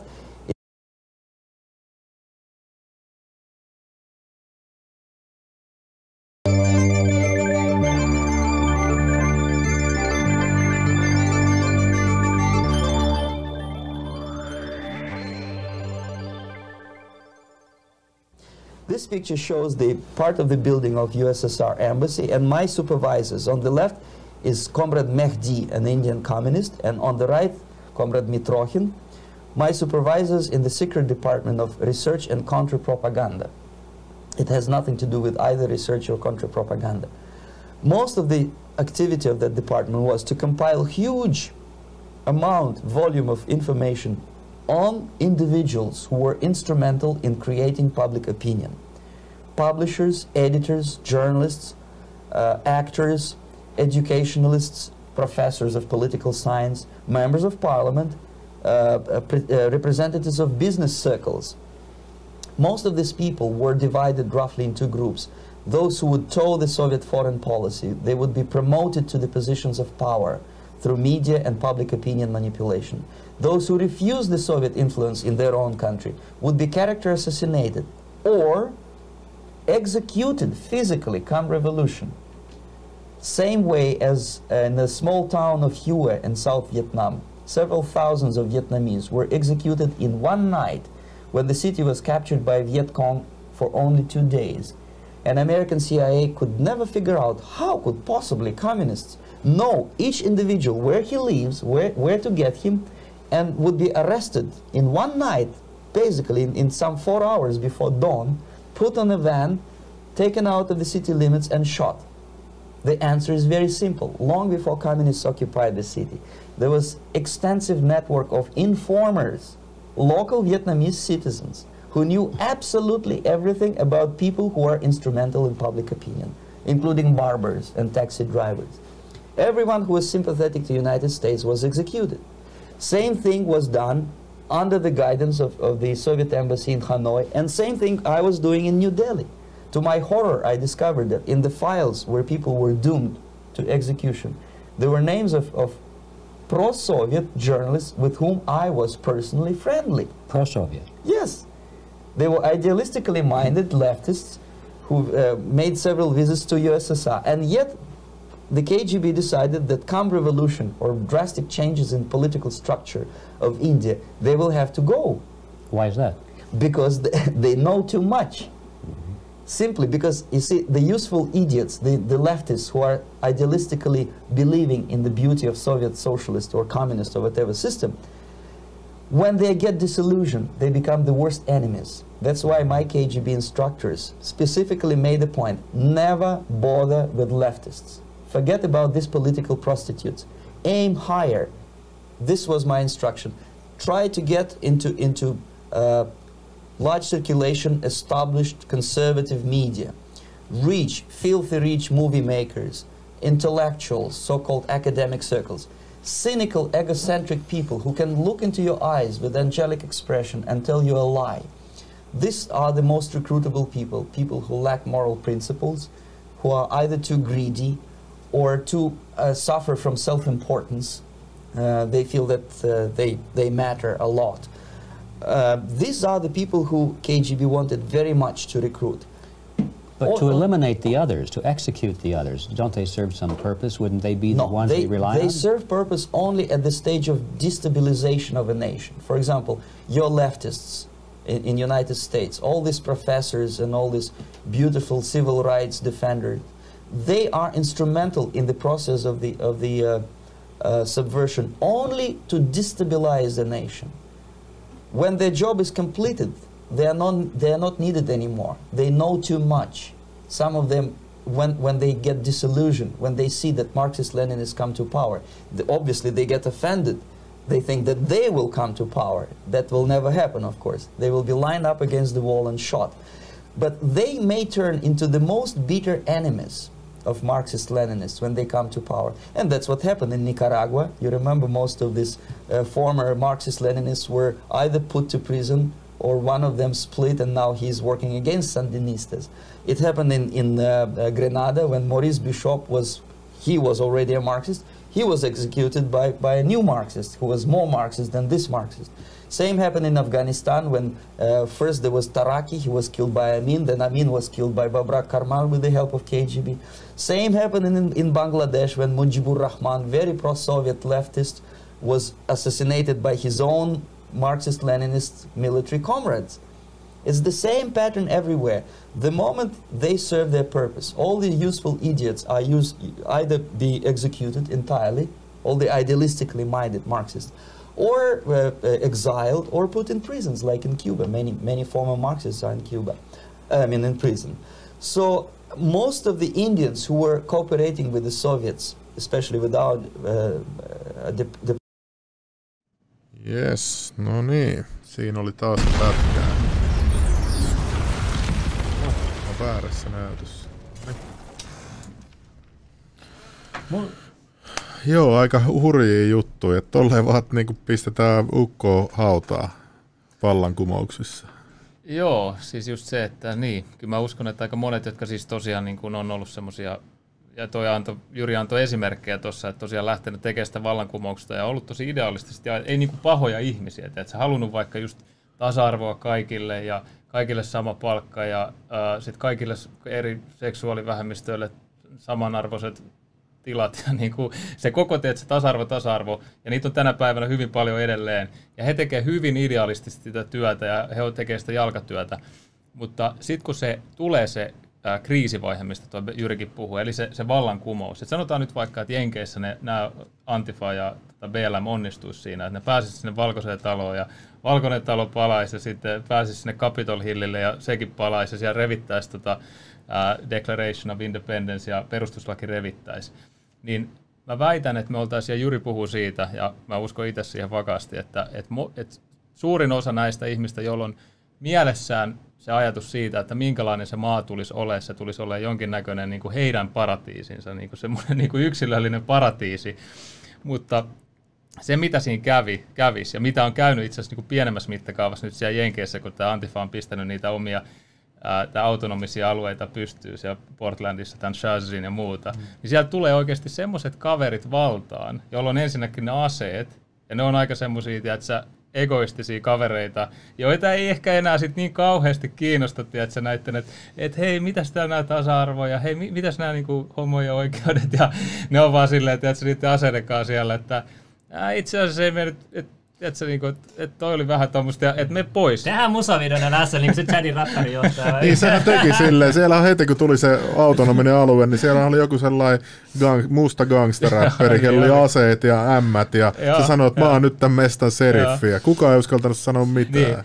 Ja niin, siis just näin, että se oli niinku pienessä mittakaavassa, mistä se Jyri puhuu, että mitä tulisi tapahtua. Ja se on niinku sen, kun se sanoi, että se on se demoralisaatio niinku tragedia. Että periaatteessa vasta sitten, kun se military boot crashes your balls, se sanoo, niin vasta sitten sä tajuut, että ei hemmetti, että mua vietiin tässä niinku sika säkissä tai mikä sä nyt sanoit. No, mutta ei, ei kaikki vasemmistolaiset nyt ole tällaisia, eikö nämä on vaan näitä, just näitä leninistejä, ketkä on niin kuin... No, no siinä on just se, että kuka sitten pääsee valtaan sen vallankumouksen jälkeen. Et koko ajan tässä puhutaan niin vallankumouksesta, että et tavalla tai toisella halutaan toteuttaa, haluttiin toteuttaa, ja mä väitän edelleen halutaan toteuttaa, moni, siis vaikka Yhdysvalloissa, niin haluttaisiin toteuttaa vallankumousta. Ja on Onhan se jo ihan niin, selvä juttu. Niin, niin sitten se, että niin kuin mitä sitten oikeasti tapahtuu, niin se, se tota, äh, niin kuin mitä on maailmalla tapahtunut, kun tämmöisiä vallankumouksia on tapahtunut. Niin siellä, se, sorry, niin, niin siellä ei esimerkiksi ole syntynyt mitään, tiedätkö, äh, niin kuin tietyllä tavalla parempaa. Jos mietitään nyt vaikka yhdys, tämän päivän Yhdysvaltoja, niin siis me voidaan olla varmaan kaikki sitä mieltä, että se ei ole, se ei ole niin optimi, että siellä on paljon ongelmia. Mutta jos me mietitään sitä vaikka vallanjakoa siellä, mietitään, että siellä on kuitenkin jonkinnäköinen edustuksellinen demokratia, siellä on jonkinnäköiset, ää, tai siellä on esimerkiksi niin kuin sananvapaus, on, on hyvin laaja Yhdysvalloissa, liikkumisen vapaus, yritystoiminnan vapaus, niin siellä on vapauksia ja ihmiset ottaa ne niin kuin annettuina. Mutta sitten, että minkälainen oikeasti olisi se vallankumouksen jälkeinen maailma, että olisiko se ne plus, että kaikki muut hienoja vapauksia, vai itse asiassa vähän lähemmän, lähemmäksi sitä neuvostomallia. Tai Kiinan, että wow, siellä on se joku tyyppi ja sanoo, että no olette varmaan nähnyt ton, tai emme tiedä, että Hunger Games – Totta kai mä sanoin just, että luonno, luonno, lu, luonto on niinku hunger, ja me synnytään hunger, jos tiedät, että elettäisiin luonnossa. Että siellä on tapa tai tuu syödyksi. Niin, Mutta siellä on eri, eri juttu sitten se vallankumous. Niin, se muistaakseni siinä lopussa se viimeinen tota, leffa, niin siinähän se, se tulee tämä vallankumousjohtaja tai nainen, presidentti sanoo, että itse asiassa että no nyt se valta vaihtui, mutta me järjestetään uudet Hunger Games. Itse asiassa me ei voida nyt vaaleja järjestää, koska tässä on pieniä probleemeja.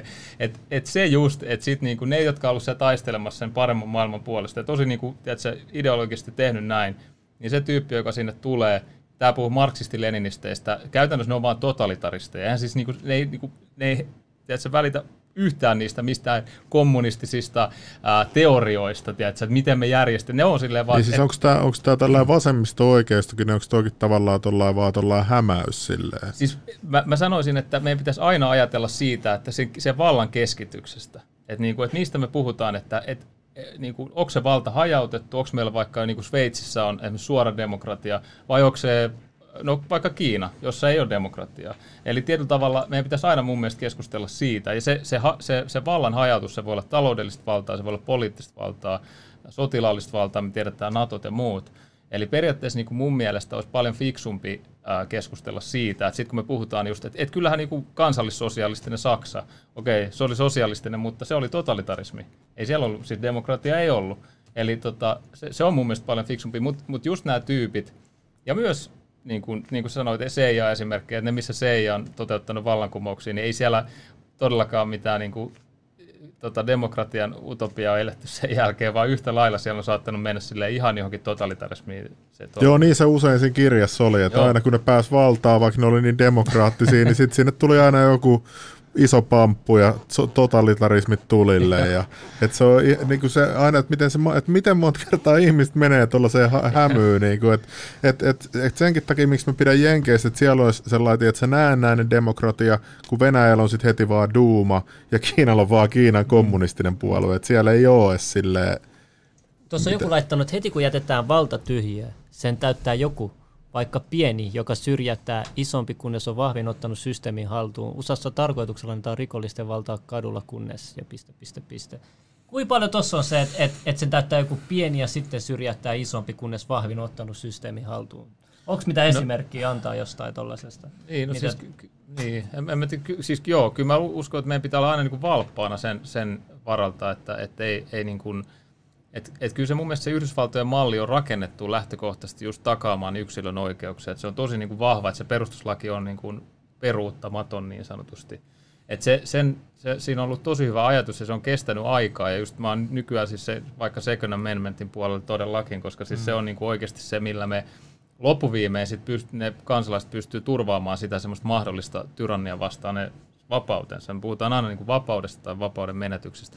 Mutta sitten no sit ni- niitä esimerkkejä on, että se on tapahtunut hivuttamalla. No en ihan kauhean niin kuin, ole eri mieltä, jos käyttää Suomea tässä esimerkkinä, että miettii, että miten se valta on hitaasti liuennut sinne Brysseliin ja liukenee koko ajan. Mm. Että et siis sanotaan nyt 50 vuotta jatkuu tätä samaa, niin kuinka paljon, onko meillä mitään enää. Sitten me ollaan, sit me ollaan Euvostoliiton tota, osavaltio, jolloin sitten se joku mu- muutama prosentti, jos me katsotaan vä- väkimäärää, me kahden prosentin huudellaan sieltä ja sitten niinku, ai jaa, no ei sitten. Niin, pistetään tuonne Suomeen oikein ydinvoimalat ja kaikki, siellä on sitä metsää vaan. Ja siis tol, tol, jos mä olisin EU-suuri johtaja, niin mä todellakin tekisin niin Joo. Suomeen kaikki ydinvoimalat, koska täällä ei ole maanjäristyksiä, täällä ei ole mitään Joo, katastrofeja. Et, et, et. Neuvostoliittokin teki paljon tollasta, että ne Kyllä. taktisesti pisti, keräsi re, resurssit tietyltä alueelta ja rakensi tietyt jutut tiettyyn paikkoihin. Ja totta kai niin pitää tehdä, jos on tämmöinen totalitaristinen, niin kuin, että, että jos mä pelaisin itse niin kuin tätä vaikka Niin. Command and Conquerina, niin todellakin tonne ydinvoimalat ja tonne sotilaita. Silleen mä aina ajattelen tätä maailman politiikkaa Niin, tosi niin. paljon,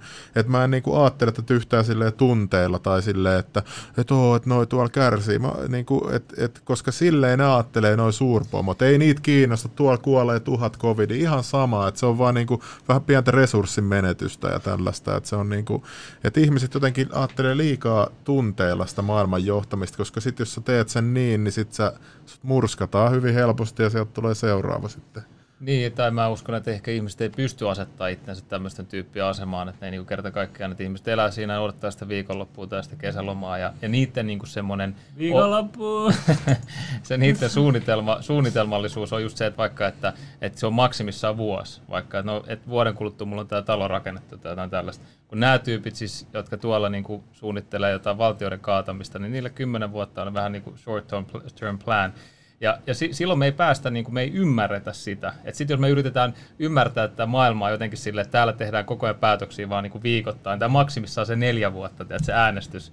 Eikö Niin- parhaatkin sakkipelaajat ole sellaisia, että jotka tiedät, miettii kymmenen siirtoa etukäteen Joo. eteenpäin? Sama juttu näitä maailmanjohtajia. Joo, joo, kyllä. Että sit meidän täytyy niinku päästä, se on sinänsä niinku tervettä päästä ymmärtää, että miten ne ajattelee, koska vasta sitten voidaan ymmärtää, että esimerkiksi tämmöinen demoralisaatio, joka kestää 20 vuotta, jonka jälkeen tulee sitten se muutaman viikon kriisi, joka on siis se kulminaatio, mutta sitä on valmisteltu 20 vuotta. Me voidaan ymmärtää, että se on edes mahdollista.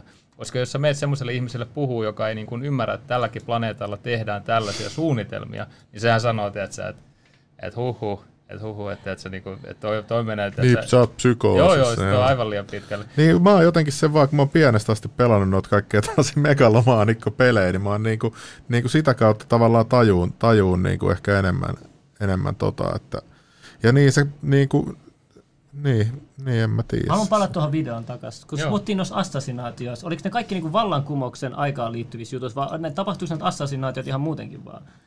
No siis, joo, kyllä mä väitän, että niitä tapahtuu. Juri puhui siis siitä, että, että nimenomaan siis nämä tämmöiset äh, hyödylliset idiootit, just, just jotkut yliopistoprofessorit vaikka, jotka oli nyt sitten vaikka käynyt, se sanoi tänä päivänä ehkä käynyt vaikka Kiinassa, että katsoo, no täällähän toimii kaikki tosi hienosti ja tullut tänne ja kertoo opiskelijoille, että, että, että tämä Kiinan malli, että ne saa kuule asioita siellä aikaiseksi, jättämättä mainitsematta jotkut tässä ugurit ja muut, että joita siellä vedetään, se niin.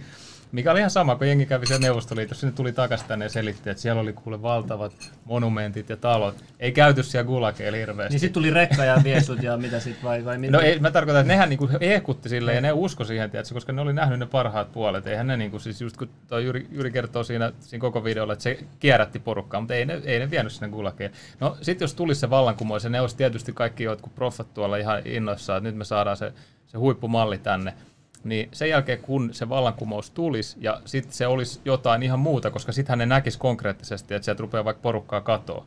Että yhtäkkiä rupeaa, että se niinku joku viedä, että hei, mihin se vietiin, että no ei tällä sä huoli siitä.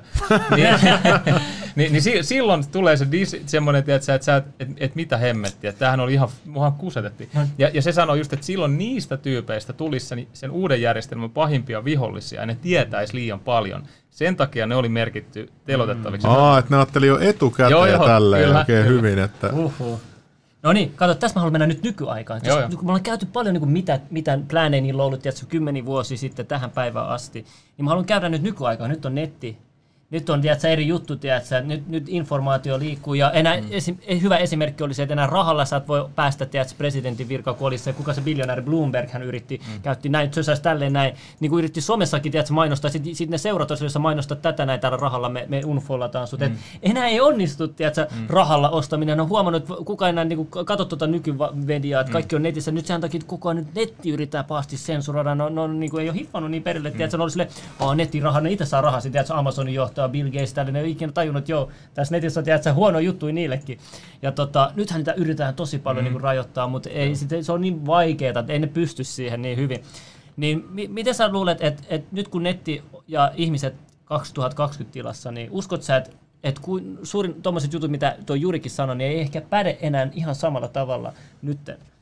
Et meillä on nyt parempi etulyöntiasema tämän netin suhteen, kun tie, et ei voida enää huijata ihmisiä, kun me voidaan nähdä kaikki, kaikki polut, tiedätkö, kaikki. Joo, siis mä oon ihan samaa mieltä, että koska toi, toi Jyrihän oli tosi pessimistinen tuossa, tota, että et se mitä tulee Neuvostoliittoon, sehän sanoi, että se on mahdollista, että se romahtaa, mutta sitten mitä se puhuu näistä ihmisistä, jotka on jo äh, demoralisoitu, sehän sanoi siinä ekas videossa just näin, että, että they are lost forever, että niitä ei voi enää herättää niin sanotusti siihen, että ne on siis niin kuin, ne on siinä aivopesumoodissa. Ja sitten, että if you, even if you shower them with information, vaikka sä kaadat heidän päälleen dataa ja viet ne sinne Neuvostoliittoon, vaikka Kiinassa just katsoo jotain, niin kuin, että katsot täällä seurataan näitä ihmisiä, että, että sä haluat sitä samaa tänne, niin jos sä oot siinä moodissa, että tämä on hyvä systeemi ja me halutaan se tänne, niin sä et kerta kaikkiaan niin suostu, sä, sä et voi herät. Mutta se, se mikä, mitä mä oon huomannut omalla kohdalla, niin muist, muit, tota, muiden kohdalla, että Jyri ei tiennyt, ne, se, ei, se ei tiennyt, että mitä netti, mihin netti pystyy.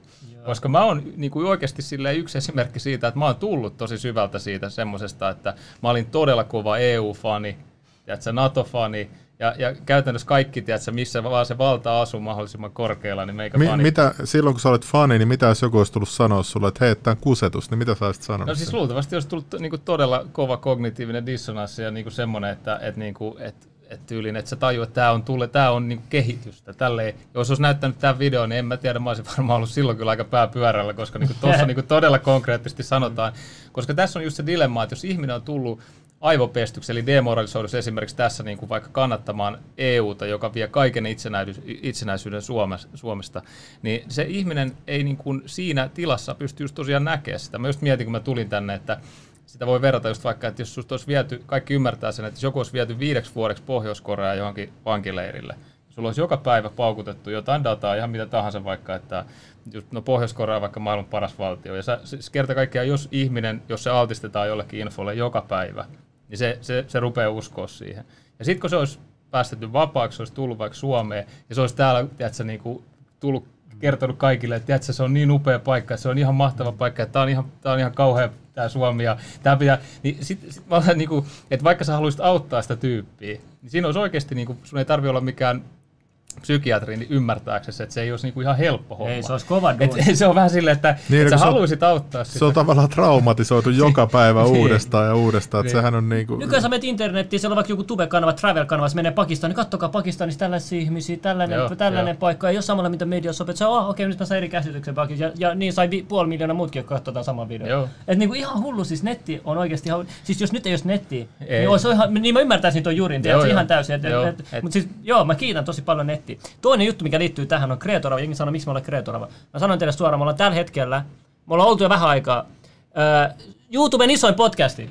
Mä katoin, mä katoin. Kertokaa mulle, jos YouTubessa pyörii joku, joka saa yli 100 tonnia näyttökertoja kuukausittain YouTubessa. Laittakaa tähän. Me yritetään saada selville, Spotify, me ollaan Spotify-listoissa, vaikka vaikka me ei, niinku, ki, ei olla keskitytty niihin, ja vaikka puolet niistä on niinku ulkomaalaisia podcasteja siellä, mutta silti olisi kiva saada niitä numeroja. Me yritetään selvittää, mikä Spotify niinku katsotuimmat suomalaiset podcastit on, ja vertaa niitä lukuja meihin, mutta mutta tiedätkö, ei meitä kiinnosta tämmöiset avarsjutut, tiedätkö, mua ei kiinnostanut ikinä avarsjutut, mäkin tein vaikka mitä kaikkea, enkä mä ikinä saanut siitä, mitä vaikka mä olin siellä Tubekonissakin ehdolla muuta, mutta en mä saanut, se avarsi sai joku sai, jolla oli, jo, joku, jolla oli, oliko se 30 kertaa vähemmän striimejä kuin mulla, mutta ei mua kiinnostanut, koska avars on avars, se on kaikki vaan semmoista, tiedätkö, hyvä, hyvä veli, ei olla kaikki täällä, ollaan yhtä, kaikki haluaa kuulua aina johonkin, tiedätkö, ei mua kiinnosta, meitä ei kiinnosta, me tehdään meidän omaa juttua, Joo. tietoa, jengi tykkää, niin tykkää, tiedätkö, tää on demokratia, jengi katsoo, katsoo, katsojamäärät kertoo, Niin, numerot kuka kertoo, vaan voi tulla tänne ja... mitä sä ei- teet jollain pystillä, tiedätkö? Mitä viet sä sen kuolleena mukaan, teet? No, Mutta sitten mä haluaisin sanoa, että täällä Suomessa pelätään paljon niin kuin vaihtoehtomedioita. Mä oon huomannut, MV-lehti on hyvä esimerkki. Mä, oon monesti su- sulle muillekin sanonut, että miten Ilja Janiskin kimppuun käytiin. Mm. Ihan niin kuin,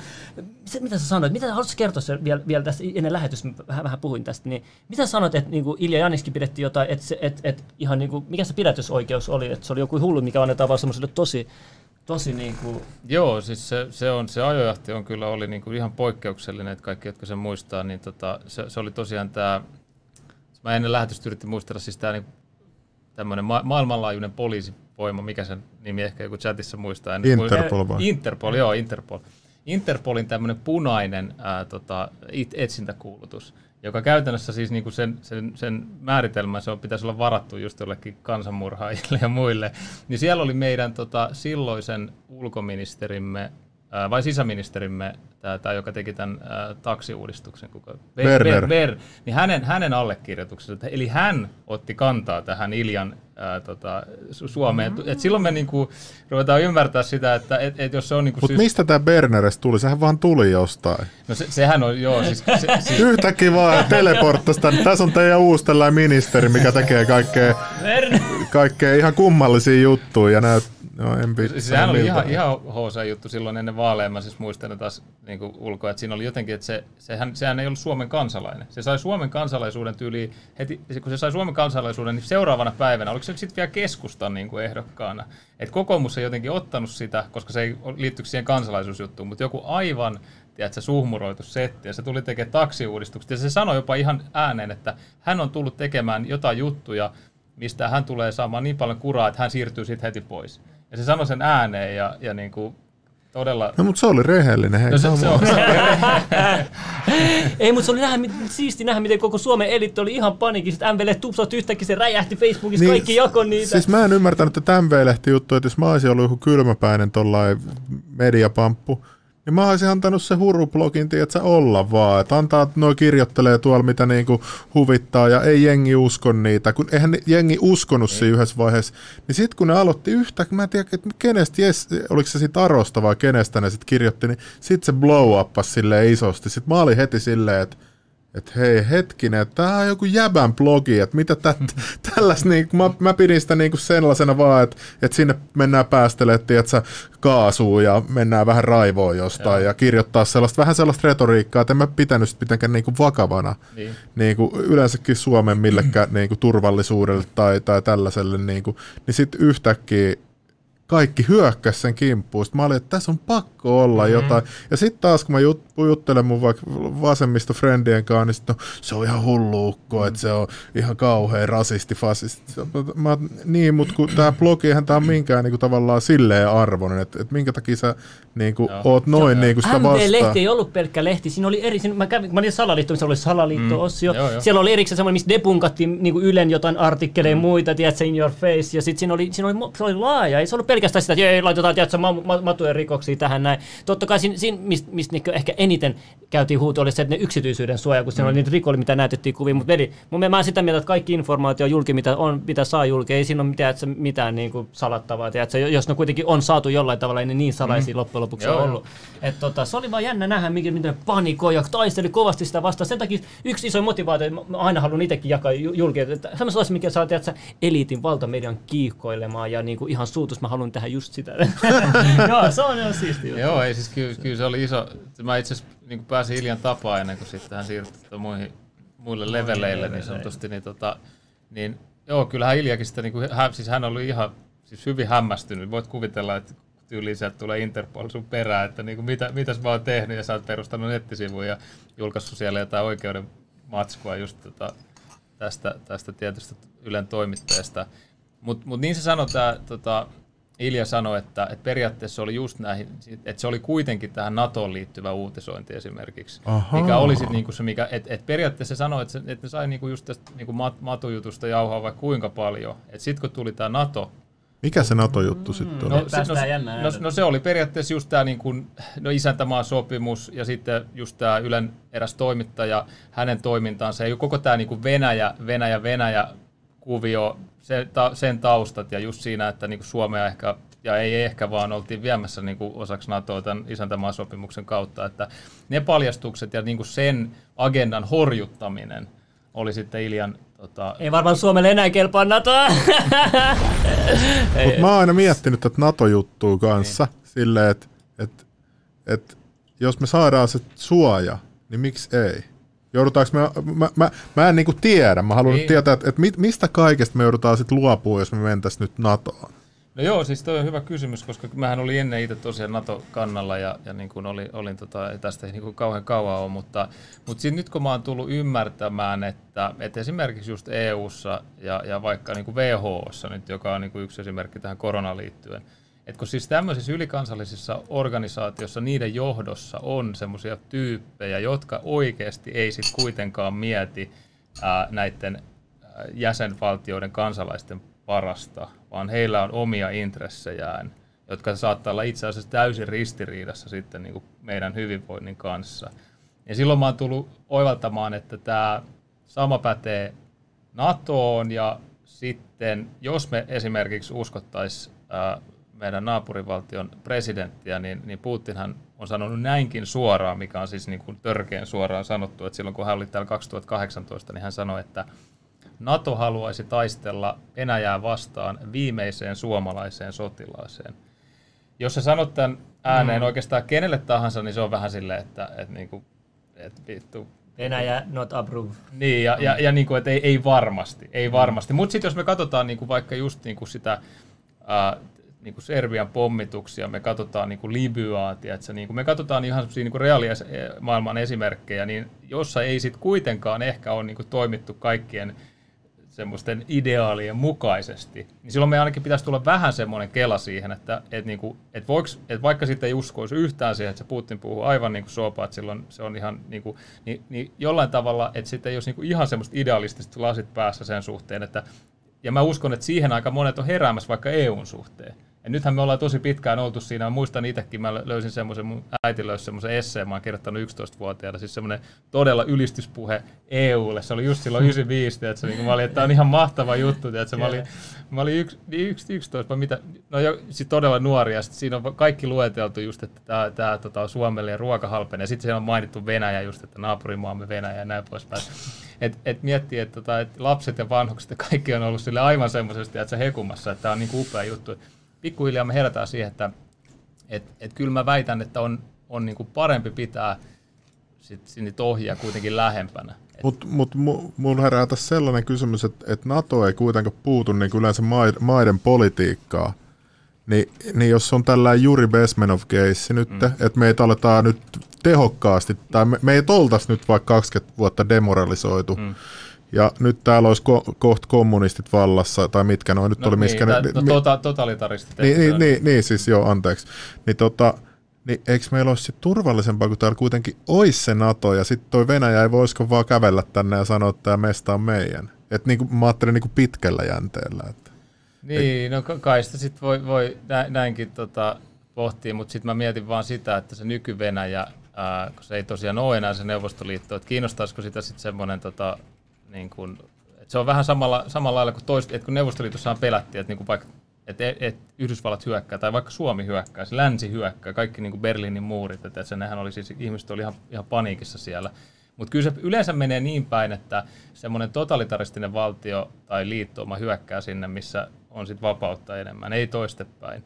Ja, ja jos nyt Suomi nyt sanotaan teoreettisesti, tai ehkä ei niin teoreettisesti, olisi menossa kohti tämmöistä niin kuin jonkinnäköistä niin kuin liittovaltio ja epädemokraattista meininkiä, niin kyllä mä väitän, että pitkässä juoksussa niin kuin Venäjällä olisi enemmän pelättävää täältä suunnasta. Tietysti taas semmoinen aika niin kuin monille raflaava ja kova väite, että näin olisi, mutta, tota, mutta joo. Tuossa on joku laittanut ironisesti, se on NATO, joka lähestyy ja uhkailee Venäjä enemmän kuin Venäjä länsinaapureita. Mitä mieltä saat tuosta? No siis, jos me mietitään sitä, että silloin 90-luvulla niin tosiaan niin kuin käytännössä, kun käytiin tätä keskustelua, että, että tota, mikä on, niin tulee olemaan Naton rooli, siis kylmä sota oli päättynyt, ja NATO oli tietysti perustettu siis niin kuin vastaliitoksi Varsovan liitolle. Et käy, käytännössä niin kuin ihmiset oli, oli, oli tämmöinen tilanne, että et, ei sitäkään enää tarvita. Et Varsovan liitto on, on hajonnut ja, ja NATO, NATO on jonkinnäköinen tämmöinen niin kuin, äh, tota, rauhanturvaaja, organisaatiotyyli. Mikä se on se Kiina ja Venäjä, niillä on vastaava kilpaileva. Mä en muista mikä sen nimi on. Se on se, tota, mä, mä voin etsiä tuosta. Mun, mun, mun meni itsellä NATOon viimeisinkin niin kuin tuki siinä vaiheessa, kun mä näin, mitä ne teki Libyalle. Niin, joo. Se oli se, tiedät, se that's it, tiedät, että, että, että, jos Suomikin olisi ollut Natossa, niin ehkä Suomikin hävittää, jos ollut no, no Stubbihan olisi halunnut sinne. No, joo, joo. Et, sehän, niin. sanoi, sehän sanoi, että meidän pitäisi, se oli oikein niin kuin, että vitsi, kun saataisiin suomalaiset sinne. Mutta, mutta joo, siis kyllä tuommoiset esimerkit pitäisi, niin kuin, vaikka olisi muuten sit, niin kuin se tosi liipattu semmoinen imago, että, se jossain Twitterissä tulisi jotain hienoa, niin kuin, se on tosi liipattu, että se wow, että NATO ja NATO. Niin jos sitten tulee tämmöisiä tosielämän esimerkkejä, missä ne toimii täysin niin kuin päättömästi, että se maa ajetaan alas ja si- siellä ei todellakaan tule mitään tota, paratiisia maan päällä, vaan jotain ihan muuta, niin silloin pitäisi niin kuin ruveta miettimään sitä, että ajaako nämä niin kuin oikeasti Ai. nyt sitten niin kuin positiivisia juttuja tänä päivänä. Joo, se on SCO, Shanghai Cooperation Organization. Ei varmaan kovin menestynyt, jos se on noin Mutta siihen, kuuluu, tosi, siihen kuuluu ihan sikan maita. Siihen kuuluu Kiina, Intia, Kazakstan, Kirgistan, Pakistan, Venäjä, Ta- Taikistan, Uzbekistan. Ja sitten siellä on kuitenkin valvoin Afganistan, Valko-Venäjä, Irani, Mongo, Irani. Okei, okay, lasketaan Kiina Venäjä pois. Kui, kuinka paljon hävittäjiä noita lopulla mailla tulee olemaan? Ehkä, no ehkä se, 10 prosenttia noiden kahden se, isoimman. Se riittää, että Pakistanilla ja Intialla on ydinohjuksia. Eipä siinä muuta tarvita sitten. Että. Eikö, tota, Mutta hei, niin, nyt, nyt mä halusin kysyä siitä, että, että kun puhuttiin, puhuttiin tota, toi on tosi pitkä, voiko... Oh, no. Sori, sori. Laittaa vähän, tiedätkö, että me liian vakavaksi. Tota, puhuttiin tuossa aikaisemmin, et, tai siis sä puhuit tuosta Venä- äh, Saksasta, siellä oli se muuri. Mm. Niin mikä tämä juttu on? Tämä mä aina lukenut siitä jostain Tiitisen listasta, mikä liittyy Suomen sisäpolitiikkaan jotenkin. Että et siellä oli jotain, jotain mä en niinku muista miten se oikein menee. Joo, siis sehän on niinku, siis se muurihan on itse asiassa aika mielenkiintoinen. Sen nimihän oli, virallinen nimi oli antifasistinen suojamuuri. joo, oikeasti. Siis on, joo, kyllä. Joku antifascist Schutzwall, olisiko se nyt saksaksi jopa, jos nyt vähän pätee saksaan, niin lukiossa lukenut, en siis osaa sitä oikeasti, mutta niin tota, siis se, se niin kuin, että miten Antifa tänä päivänä, että et siis se, se oikeasti, äh, että jos mietitään, että siinä maailmassa niin se vihollinen tuli tosiaan sieltä lännestä ja sitä vastaan piti muka rakentaa tämä muuri. Mehän tiedetään, että se ei ollut näin, vaan siis porukka halusi lähteä sieltä länteen ja sitten, sitten rakennettiin tämä antifasistinen suojamuuri. Mutta tota, ää, joo, siis, se, siis DDR ei ehkä nyt se kaikkein niin optimaalisin paikka. En tiedä, ehkä joku voi olla eri mieltä, mutta siellä... Niin se, se oli tällainen Saksan kommunistinen se, se, oli, se oli just se puoli, mikä jäi silloin sodan jälkeen sitten Neuvostoliiton haltuun, ja sitten sinne perustettiin tämä DDR, ja me muistetaan Stasi, on ehkä joku muistaa siis heidän todella tämmöinen kovaotteinen turvallisuusorganisaatio, joka sitten vakoili vähän niin kuin kaikkia, ja, ja tota, siis ennen nettiä jo. Et se on niin kuin silleen jo tehnyt tavalla, että siellä on oikeasti niin kuin käytetty sitä mikrofoniteknologiaa, semmoista ihan analogista ja jne, niin, tota, niin, niin tota, siis se, että, että se, se Tiitisen lista on, on siis lista, oliko se nyt sitten 11 henkeä, jotka oli Eikö se tullut julki kymmenen vuotta sitten about? Se, se ei ole tullut julki, se on siis käytännössä... Ah, niin mutta kun, se oli ainakin esillä oli kymmenen Se oli esillä ja sitä, niin kuin halut, sitä haluttiin julki, mutta se oli siis näistä, näistä Stasin äh, kautta DDRn arkistoista esiin tulleita suomalaisia henkilöitä, joita äh, DDRn turvallisuuskoneisto tavoitteli Suomessa. Ja se, minkä takia sitä ei julkaistu, niin virallinen selitys on, että se vaarantaa kansallisen turvallisuuden – ja sitten on kuitenkin toisaalta sanottu, että se on ihan, niin kuin, sille, se on ihan tämmöinen, niin kuin, sille ei mitään merkitystä sillä listalla. Että se on ihan, ne on ihan jotain merkityksettömiä nimiä, ja itse asiassa ei ne edes tehnyt mitään yhteistyötä, mutta se vaarantaa kansallisen turvallisuuden. Et siinä on aika silleen iso, niin kuin, että jo kumpi, jompikumpi pätee. Mutta, tota, mutta me tiedetään, että, siis, että Suomessakin oli tosi paljon tätä porukkaa, jotka teki siis Neuvostoliiton kanssa ja DDRn kanssa yhteistyötä. Ja mä väitän, että sitä likapyykkiä ei ole kyllä pesty vielä tähän päivään mennessä. Mutta miten kun tämä sanoo, että, että ne on peruuttamattomasti aivopesty ne ihmiset, niin jos ne sitten jäi piiloon, niin onko ne täällä sitten jossain johtopaikoilla? No mä en tiedä, oletteko seurannut, tota, tuolla on semmoinen yksi kanava tubessa, Miki Sileo, niin se on haastatellut tämmöistä tota, kääntäjää, joka aikas, aikanaan silloin teki, oli reissuilla mukana Haaviston äh, Pekan kanssa tuolla tota Neuvostoliitossa. Haavistohan kävi siis todella, todella usein Neuvostoliitossa silloin nuorempana. Joo, Ja- taisi tykätä. Ja, ja, ja hän on siis sanonut suoraan, tämän, en muista tämän, tämän kääntäjän, tämän kaverin nimeä, mutta hän siis puhuu hyvin suoraan siinä, että kyllä, että siellä se touhu oli semmoista, että, että KGP sai tämmöistä kiristysmateriaalia Pekasta. Ja se, että jos meillä on tällä hetkellä tällainen ulkoministeri, joka on sekä ideologisesti aivopesty, että hänestä on tämmöistä No mutta et sä tiedä, että se on ideologisesti aivopesty. No mä en tiedä, mutta jos katsoo vaikka Pekan kommentteja Kiinasta, Joo. aika siis mielenkiintoisia kommentteja, mitä hän on sanonut, se oli halla No mutta jos ne on KGB, niin miten Kiina sitten pystyy kiristämään? Siis mä tarkoitan vaan, että mitä tulee tähän niin aivopesuun. Ah, okei. Okay. Siis tämä aivopesu, Joo. eli, eli niin kun halla keskustelee että Pekan kanssa, niin Pekka sanoi, että, että kyllä kom, Kiinan kommunistisen, kommunistinen hallitus kuuntelee kansalaisia. Ja että, että, että vain niin hekin pysyvät vallassa ja he, he saavat tämän legitimiteettinsä tällä tavalla. Ja sitten halla on silleen, että sä ihan tosissaan. Koska niin kuin me puhutaan kuitenkin totalitaristisesta vain niin kuin, äh, tota, hallinnosta, jolla ei ole mitään tarvetta kuudella. Ja joku, jotkut uiguurit ja muut, niin silleen, että ei, me ei haluta mihinkään vankileirille, eikä me haluta mitään, että mun elimet viedään, niin kuinka paljon sitä kuuntelua semmoisessa valtiossa on. Niin kun mä yritin Pekka tuolta Sebastian Tynkkyseltä just kysyä, kun mä olin nähnyt tämän kanavan jossain, mä katsoin siitä joku yhden jakson. Joo. Tota, mutta tota, sitten niin, niin Tynkkysen mielestä, että, että Haavisto on vaan niin, kuin niin ideologinen, että ei siinä ole mistään muusta kyse. No sit se on aika mielenkiintoista, koska Halla-aho, on, Halla-aho itse on, on tota, viime talvena kirjoittanut tämmöisen Facebook-kirjoituksen, missä hän kirjoittaa, hän mainitsee Pekan siinä ja hän sanoo, että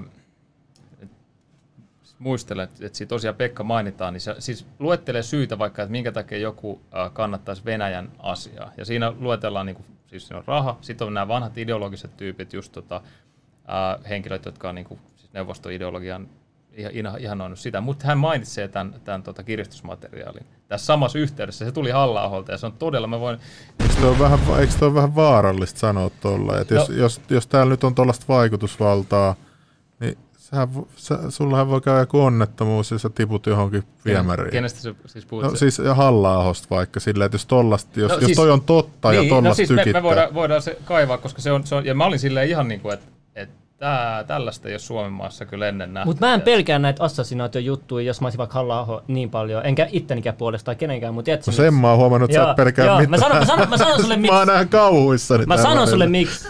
Koska se lisäisi kaikki, mitä mä sanon, niin paljon enemmän pökköä. Se toisi enemmän julkisuutta mulle. Se, toisi, niin se olisi paljon huono juttu nykyaikana kuin netti 2020, se, mi- missä me ollaan mm. nyt. Siinä, se, se, se, samalla se, että sä nyt, tiedät, sä niin kuin vielä 20 vuotta sitten, tum, mä yhtäkkiä kuolen ja sit musta puhutaan ehkä vähän se, jossa vähän enemmän ja sitten se katoo johonkin, koska nyt on netti. Mm. Sun, sun jutut jää, sun opetukset Kyllä, jää, sun kyllä, sanat kyllä, jää, kyllä. kaikki puhuu, teoriat leviää, siinä on Joo. paljon mene. Se, se, ainoastaan sä oot oikeasti niin iso target, että tiedät, sulla ei enää voida tehdä mitään, niin sitten me voidaan tehdä mm. jotain tehdä. Kyllä. Näin mä uskon. Mutta mut tehdä. luulisin, että, että jos, jos olisi tällaista kompromattia mm. ministeristä, niin luulisin, että Supo tietäisi ja sitten ne lähettäisiin sotilaat tai jotkut pidättää että henkilöä. Et, et, et jos, jos tästä on tällaista, kyllähän jos Supo kuuntelee kaikkea, niin kyllähän silloin pakko olla todisteita tämmöisestä kiristystoiminnasta myös. Miten se, ne pystyy ne handlerit sitten Haaviston kanssa juttelemaan?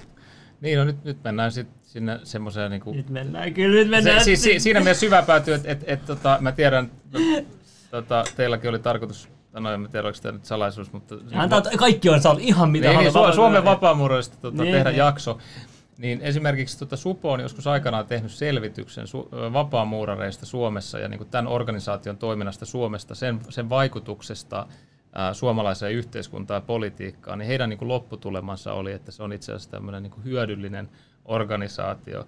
Ja en mä tiedä siis ehkä mulle henkilökohtaisesti se sanoo, että Supo ei ehkä nyt pystynyt semmoiseen täysin niin objektiiviseen arvioon siinä. Syitä me voidaan arvailla, mutta mun henkilökohtainen arvio on, että sielläkin organisaatiossa nimenomaan niillä vähän niin korkeammilla palleilla istuu juurikin näitä veljeskerhojen ja jäseniä, jotka sitten, joilla on sitten agendaa ja keskusteluyhteyksiä No, rajojen... Tähän kuulostaa siltä, että muurarit pyörittää Suomea. Okei, kun ennen kuin mennään muurareihin. Supo. Mä oon tutkinut vähän supoa. Mä oon nyt tutkinut vähän su- hämilläni. Mä, mä tutkinut vähän supoa. Ja ootko tutkinut Supon tämänhetkistä johtajaa ja entisiä johtajia, mitä siellä on menossa? Mä vähän tutkin, tiedätkö, ihan vaan, tiedätkö, mä olisin katsoa, vähän, vähän tutkittu taustalta. Mun mielestä tämä nykyinen johtaja ei ole, ei ole läheskään niin paha, mitä ne aikaisemmat ollut. Mm. Se aikaisemmassa oli jotain, että se siirtyi ja sitten tuli tämä toinen varajohtaja sitten penkille, jos mä oikein muistan. Ja tota, Supo on oikeasti pieni laitos. Mä muistan vielä vähän aikaa sitten oli keissi uutisissa, että joku Supo-työntekijä, hän oli, kulkuluvat oltiin otettu pois tälleen näin. Et sielläkin tapahtuu tosi shady juttu ja, ja, ja Supossahan on paljon just näitä, niin, mutta mut, niinku, nykyaikainen supa, mm. se on pieni laitos. Ja mm. ne on keskittynyt myös paljon niin kuin näihin, niin kuin Tynkkynen oli täällä sanonut, näihin, näihin ISIS-juttuihin, näihin ääri-islamin, mm. monta sataa supon seurantalistalla. Niilläkin on resurssit aika mun mielestä niin kuin mm. täynnä, että ne joutuu oikeasti keskittyä vain niihin isoihin tapauksiin. Mutta kyllä ne on ihan hyvin hoitanut sen mun mielestä. Siis noin no, tommoset niinku isot tapaukset. Siis mä en sano, että se on hyvä juttu tai huono, mutta ne on niinku hoitanut sen. No siis tossakin täytyy mun mielestä muistaa just se, että, että kun puhutaan sitä organisaatiosta, mun mielestä Otto taisi mainita myös siinä lähetyksessä sen, että jos me puhutaan CIAsta tai edes niin kuin Suposta, jossa nyt sitten se on paljon huomattavasti pienempi organisaatio, mutta kuitenkin siis äh, muistaakseni sadoista joku 160 ehkä äh, ihmistä töissä. Silloin meidän täytyy jo niin kuin silloin lähtökohtaisesti, me ei voida sanoa sille, että Supo on tällainen. Et, et sitten jos meillä on joku organisaatio, että et, et sitten se vaan on oikeasti niin, että me ymmärretään se ehkä, että jos, se, jos siellä niinku tyyli kärjessä olisi joku kaveri, jonka intressit olisi jossain ihan muussa kuin Suomen turvallisuudessa, niin silloin se toimisi ainakin aika niin kuin tahmeesti tietyllä tavalla, että jos saisit joku tyyppi, saisi tosi niin kuin, että hei, että, että mä, että mä haluan suojella suomalaisia suomalaisten intressejä, niin se sun työskentely ainakin kävisi niin kuin tahmeemmaksi. Me ymmärretään se, että sul, sä löytäisit jonkun ison liidin, ja se olisi, niin kuin, se olisi ristiriidassa sitten taas tämän, tämän El Capitanon niin kuin omien Joo, sori, mä keskeytän. Joo, Mulla tuli nyt, nyt tuli sellainen mieleen vaan, että, että kun sä puhuit aikaisemmin Epsteinista, mm. Ja nyt, että kun meillä oli se, mikä se oli se Veijo Baltzar täällä, Joo, joo. niin uskot sä, että kun, kun siitä oli paljon kuvia poliitikkojen kanssa, että yhtä niin. raflailevia kuvia kuin on vaikka Trumpista ja Epsteinista Kyllä, ja, kyllä. ja mi- mitä näitä muita on Bill Clintonista ja Haluatko Epstein. mainita jotain suomalaisia poliitikkoja kenen kanssa silloin? Kun... Siinä oli ainakin Paavo Lipponen ja sitten oli se joku silmälasipäinen nainen, mä en muista mikä sen nimi on. Ei ole Halonen kuitenkaan. Ei, ei mutta se oli sellainen, että en minä häntä oikein tunne. Ja sitten se oli, oli ottanut sen mukaan Brysseliin ja kaikkea, sen Baltsaarin. niin kuin, et,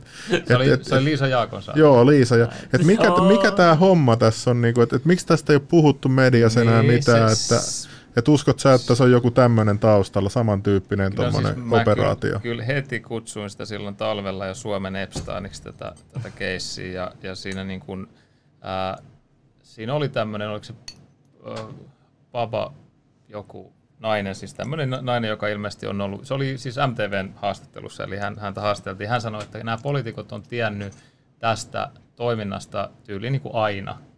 Eli, eli niin kuin me puhutaan oikeasti Mitä? siitä. Joo, joo, kyllä. Ja mä voin, tota, se oli kuin Ki- Kil, Kimberg, ehkä Baba Kimberg, joku varmaan ehkä saattaa muistaa se chatissa, niin voi heittää, niin, tota, niin, niin hän sanoi tosiaan siinä haastattelussa, ja tämä on MTVltä tullut, että, tota, että joo, että tämä on ollut tiedossa aina, ja tämä, tämä niin touhu, se on ollut poliitikkojen suojelussa, ja tämä tuli siis viime talvena, ja tämäkin on semmoista niin kuin matskua, että, että se niin kuin, että herra. Missä se giljotiini on, tiedät sä? niin, no, niin. siis, niin, kelaa. Et, et siis, Mutta mut se, että näistä kuullaan nyt, niin mun mielestä se ei ole ihan sattumaa, että ihmisiä tietyllä tavalla valmistellaan hyvällä tavalla siihen, että millä tavalla nämä yhteiskunnat on pyörinyt valitettavasti. Että nämä tämmöiset kiristysjärjestelmät niin on ollut tosi keskiössä siinä. Ja esimerkiksi siitä Epsteinistähän me tiedetään, että Ghislaine Maxwell, joka nyt pidätettiin, niin hänen isänsä, tämä Robert Maxwell, niin, niin on, on niin kuin erittäin äh, tota, varten otettavia todisteita, että hän oli tosiaan Mossadin, Mossad, joo. Mossadin kaveri. Eli me voidaan kuvitella semmoinen niin kuin valtava äh, kiristysverkko, josta siis, jo, joita niitä kiristäjiä ei ole vain yksi, vaan siis se on semmoinen, tiedätkö, niin kuin, tota, verkko. Ja, ja sit sä niin kuin jäät siihen kiinni, siis sä oot joku kirkasotsainen kaveri just silleen, että jos et sä ymmärrä sitä, kun sä tuut sinne, sä meet johonkin bileisiin, niin kuin mä käytin sitä niin sä, mm. et, sä, et sä on niin kuin mikään, että sä, et sä on mikään pa, pahis silleen, mutta sitten kun su, siellä on niin kuin, et sä aineita muuta ja sulla on pää niin sekaisin, että sä tajuu mistään mitään, ja sitten siellä, niinku, siellä niinku tyrkyt, että sua niinku vie, niinku kaikki vie, vie sua siihen suuntaan, että siitä matskuun niinku tulee. Mutta siinä jos niin. sä katsot sen, sori mä keskeytän, koska tämä on vaan hetken mun mielessä. Tämä Upsteinin dokkari Netflixissä, ootko nähnyt sen? Uh, en ole nähnyt. Mä suosittelen katsoa se, okay. koska siinä se näytetään, mitä Upstein teki myös, miten se hankki kiristysmateriaalia. Sillä oli yksityisetsiviä. Se sanoi, okei, okay, tämä tuomari, tiedätkö, ää, mä haluan sen mun vaikutusvallalle. Sitten se lähti yksityisetsiviä, kat, etsii niin se tarkkailee sitä tuomaria, tosi ammattimaisen yksityisetsiviä. Tarkkailee sitä tuomaria, katsoi, jos sitten löytyisi jotain dirtiä, että jos se käy jossain ja jotain, jolle voisi pilata vaikka tiedätkö, se perheen tai jotain muuta. Niin sittenhän se tilanne meni jossain vaiheessa siihen, että kun ne halusivat saada Upsteinin kiinni, niin sitten se oli etsivät vastaan Upsteinin etsivät. Että sitten niin etsivä etsivien alkaa, mm. niin kuin, alkoi kilpailla ja se meni ihan niin kuin, on muitakin kiristystapoja. Mä haluan vaan niin kuin, muistuttaa, kun Joo. se pelkästään se, että tehdään, että se otetaan kuva tai joku tallennetaan mm. video, että se voi niin kuin yksityis etsivikin sun kimpus olla, että itsekään tiedä, sit sitä kautta löytää Joo. tai törkyä, sitten kiristää sillä. Niin. Pitäisikö mä nyt katsoa se kolmas videopätkä? Katsotaan vaan, ja tuossa oli tuo kirjoittu Kiba Lumber, tuossa on toi sen naisen nimi, että se löytyy kyllä varmaan jostain. Ah, hienoa, että löytyy näitä, jotka jeesaa meitä. No niin, laittaa seuraava pätkä. Onko sekin Juri vai joku toinen? Joo, tämä on viimeinen Juri-pätkä tästä. Oliko se tämä 950? Joo, ja tässä on just se, mitä voimme tehdä tietyllä tavalla, että Juuri kertoo sitten oman näkökulmansa. So, what do we do? What is your recommendation to the American people? Well, uh, the the um, the immediate thing that comes to my mind is, of course, there must be a very strong national effort to educate people in in in the spirit of real patriotism, number one. Number two, to, to explain them the real danger of socialist, communist, whatever, welfare state, big brother government. If people will fail to grasp the impending danger of that development, nothing ever can help United States. You may kiss goodbye to your freedom, including freedoms to, to homosexuals, to uh, prison inmate, all this freedom will vanish, evaporate in, in five seconds including your precious lives. Um, the second thing, I, the moment at least part of United States population is convinced that the danger is real, they have to force their government. And I'm not talking about sending letters, signing petitions, and all this beautiful, noble activity. I'm talking about forcing United States government to stop aiding communism. Because there is no other problem more burning and, and urgent than to stop the Soviet military industrial complex from destroying what is, whatever is left of the free world. And it is very easy to do. No credits, no technology, no money, no political or diplomatic recognition, and of course, no such idiocy as grain deals to USSR. The Soviet people, 270 millions of, of Soviets, will be eternally thankful to you if you stop aiding a bunch of murderers who sit now in Kremlin and whom President Reagan respectfully calls government. They do not govern anything, least of all such complexity as the Soviet economy.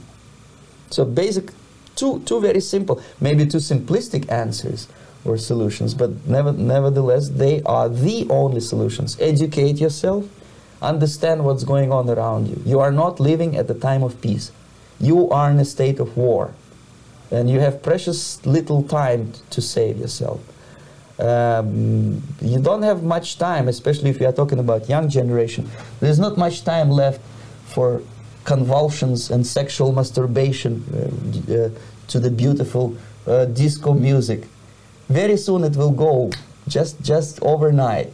If we are talking about capitalists or, or, or wealthy businessmen, they, I think they are selling the rope on which they will hang very soon.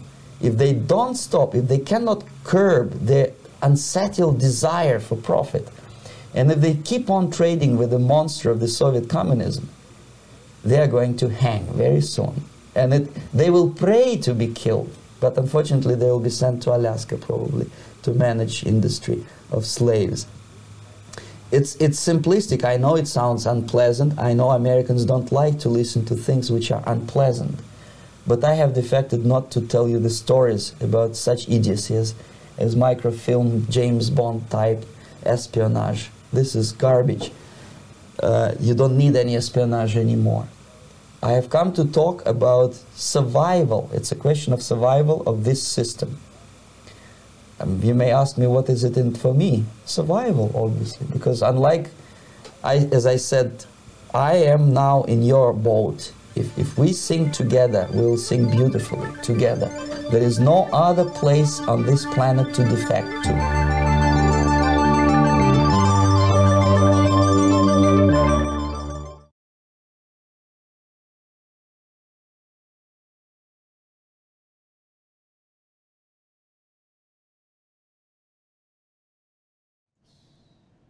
Yes. No niin, siinä olisi taas viimeinen, minkä sä halusit näyttää. Nyt mä taas kikkailen meidät täältä, yes.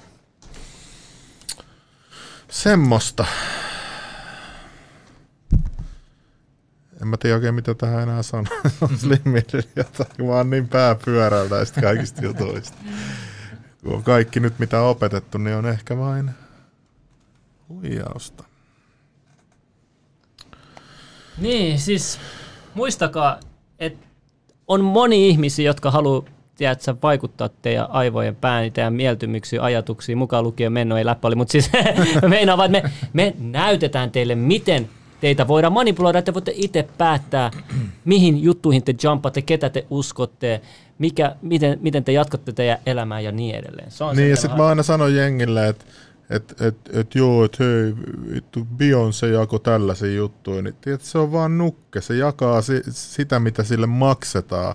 Kaikki julkikset ja näyttelijät ja kaikki, niin ei ne ole mitään, niin kuin, tiedätkö, mitään professoreita tai tietäjiä, vaan ne sanoo just sitä, mitä, mitä niin kuin mitä ni- niitä joko painostetaan, tai mikä niiden piirissä on hyvä juttu, tai sitten yksinkertaisesti mitä Pomo sanoo, että hei kuules, tee tollainen postaus tonne Instagramiin, ja että nyt ollaan tätä ja tätä vastaan. Niin kuin, että, että mä oon ainakin itse ollut sellainen, että mä pyrin itse ajattelemaan ja itse miettimään, ja, ja jos joku sanoo, vaikka vaik, niin kuin Milatkis kertoo mulle jotain ihan mun mielestä ihan höyrypää juttua, niin kyllä mä silti aina kuuntelen sitä silleen, että, "Aa, että reptiliaanit asuu maan sisällä, cool. Mm-hmm. Että tosi siistiä, että, ja sitten mä kyselen tällaisia kysymyksiä, Joo, joo. enkä ole heti, että hei, tää on joku hullu tää jätkä, että Joo. en mä voi puhua tällaisen kakka, niin kuin kertoo mulle. Leimaamista, niin, niin, ne yrittää niin. aina tekee Twitterissäkin, ne heti leimaa sut. Ne antaa leima, mutta se leima menettää merkityksen, mitä, Joo, mitä sen jälkeen, väärin kun mä, käytät sitä. sen jälkeen, kun mä oon ruvennut seuraa Antteri Asaa, kun se oli meillä vieraan Twitterissä, niin aika paljon huomannut just sitä, että et, et miten sitä haukutaan mm. ja niinku,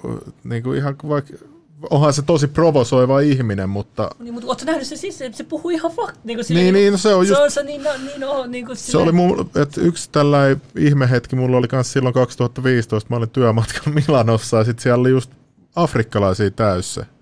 Ja sitten se oli niille italialaisille liiketuttavalle ihan selvä juttu, että, että mafia pyörittää vastaanottokeskuksia, että it's just for the money. Sitten mä tuun Suomeen, täällä on, Aa, pitää pelastaa koko maailma, apua, auttakaa. Sitten mä "Ee, no sanoi Italiassa ihan eri juttu. Ja sitten sit mä, sit, sit kun niitä rupesi tulee, ja sitten se rikollisuus nousi, sehän näkyy poliisin virallisissa tilastoissa. Sitten mulla oli jotain tällaisia idealistikavereita, mä niille näytin, että hei, et 800 prosenttia kasvanut ryöstöt niin kuin pelkästään niin kuin maahanmuuttajan kesken, että pitäisikö tehdä jotain? Ei, ei noita tilastoita voi katsoa, että rasismia. Ra- Mä, että eihän te se ratkaise mitään, jos sä niin kuin vaan niin kuin hyssyttelet asioita. Et mun mielestä sen takia mä tykkään niin kuin Mi- Miladin kanssa tehdä, että vaikka mä en usko kaikkeen, niin siisti niin kuin Mä jutella. oon ja, miettinyt sen, miksi ne ei halua, tai ne on niin kovasti niiden ideologiassa. Voiko tässä olla sekin, kato, niiden, niiden frendipiiri koostuu sama ajatustava, Mä- jos sä yhtäkkiä muutat sun ajatustava. Ajattele, sä oot jossain kalliossa, missä kaikki on vaikka sitä mieltä, että maahanmuutto on jees ja tälleen näin ympäristöistä. Joku sanoikin, näyttää sulle fakta, että joo, ympäristöjuttu on vaikka skämmiä, tiedätkö, että et, et näissä on, nää, kato nämä tilastot, raiskaus, tiedätkö, rikollisuus. Jos sä yhtäkkiä muutatkin sun mielipidettä tästä, niin menetät sä sun, tiedätkö, sun, sun alueen supportti, kommuuni, mm. tiedätkö, frendit täällä. Ehkä siinä on se paine, että se on se, niin semmoinen survival keino jengillä, että tiedätkö, mun on pakko pitää tämä uskomusjärjestelmä mu- sama, mikä mun lähipiirillä on, koska muuten jos mä en ole, niin sit mä, mut, mut suljetaan pois yhteisöstä. Tai. Joo. Se, se, on yksi mun mielestä isoimmista syistä, että, että vaikka niin kuin, näkis, että se ei ole, ei ole niin, mitä Niin. sä luulet, mutta sit sä haluat vaan jäädä siihen niin kuin hyväksynnän takia tai jotain. Joo, se on, se on ihan just näin. Ja siis se niin kuin itse kun veti kuitenkin se vähän niin kuin koko putken läpi, että siis just se niin kuin ka- kauppiksen niin maisteritason ja sitten kävi oikeasti niin kuin 20 vuotta koulua. On ollut 20 vuotta koulun penkillä ja on rakentanut sitä maailmankuvaa just niin kuin 20 vuotta tosi niin kuin, tota, hiellä ja tuskalla ja vaivalla. niin, niin jos ihminen on laittanut tosi paljon efforttia siihen maailmankuvaansa, niin semmoinen ihminen on niin kuin kaikkein haluttomin edes lähteä pohtimaan sitä, että kenties ehkä aika merkittävä osakin siitä muun maailmankuvasta on, on niinku fuulaa. Koska se, se, mitä se tarkoittaisi? Että mä oon niinku tyyli istunut tuolla vuositolkulla ja opiskellut jotain, mikä on turhaa käytännössä, niin, mikä ei turhaa mikä ei pidä paikkaa. Se sitten siihen, niin kuin sanoit, niin liittyy just se, että sun friendit, kaikki on ollut siellä, kaikilla on ne sama, se sama mindset. Jos sä rupeisit niille puhua, niin susthan tulee niiden vihollinen. Siinä just tulee, että sä rupeat uhkaa niiden maailmankuvaa.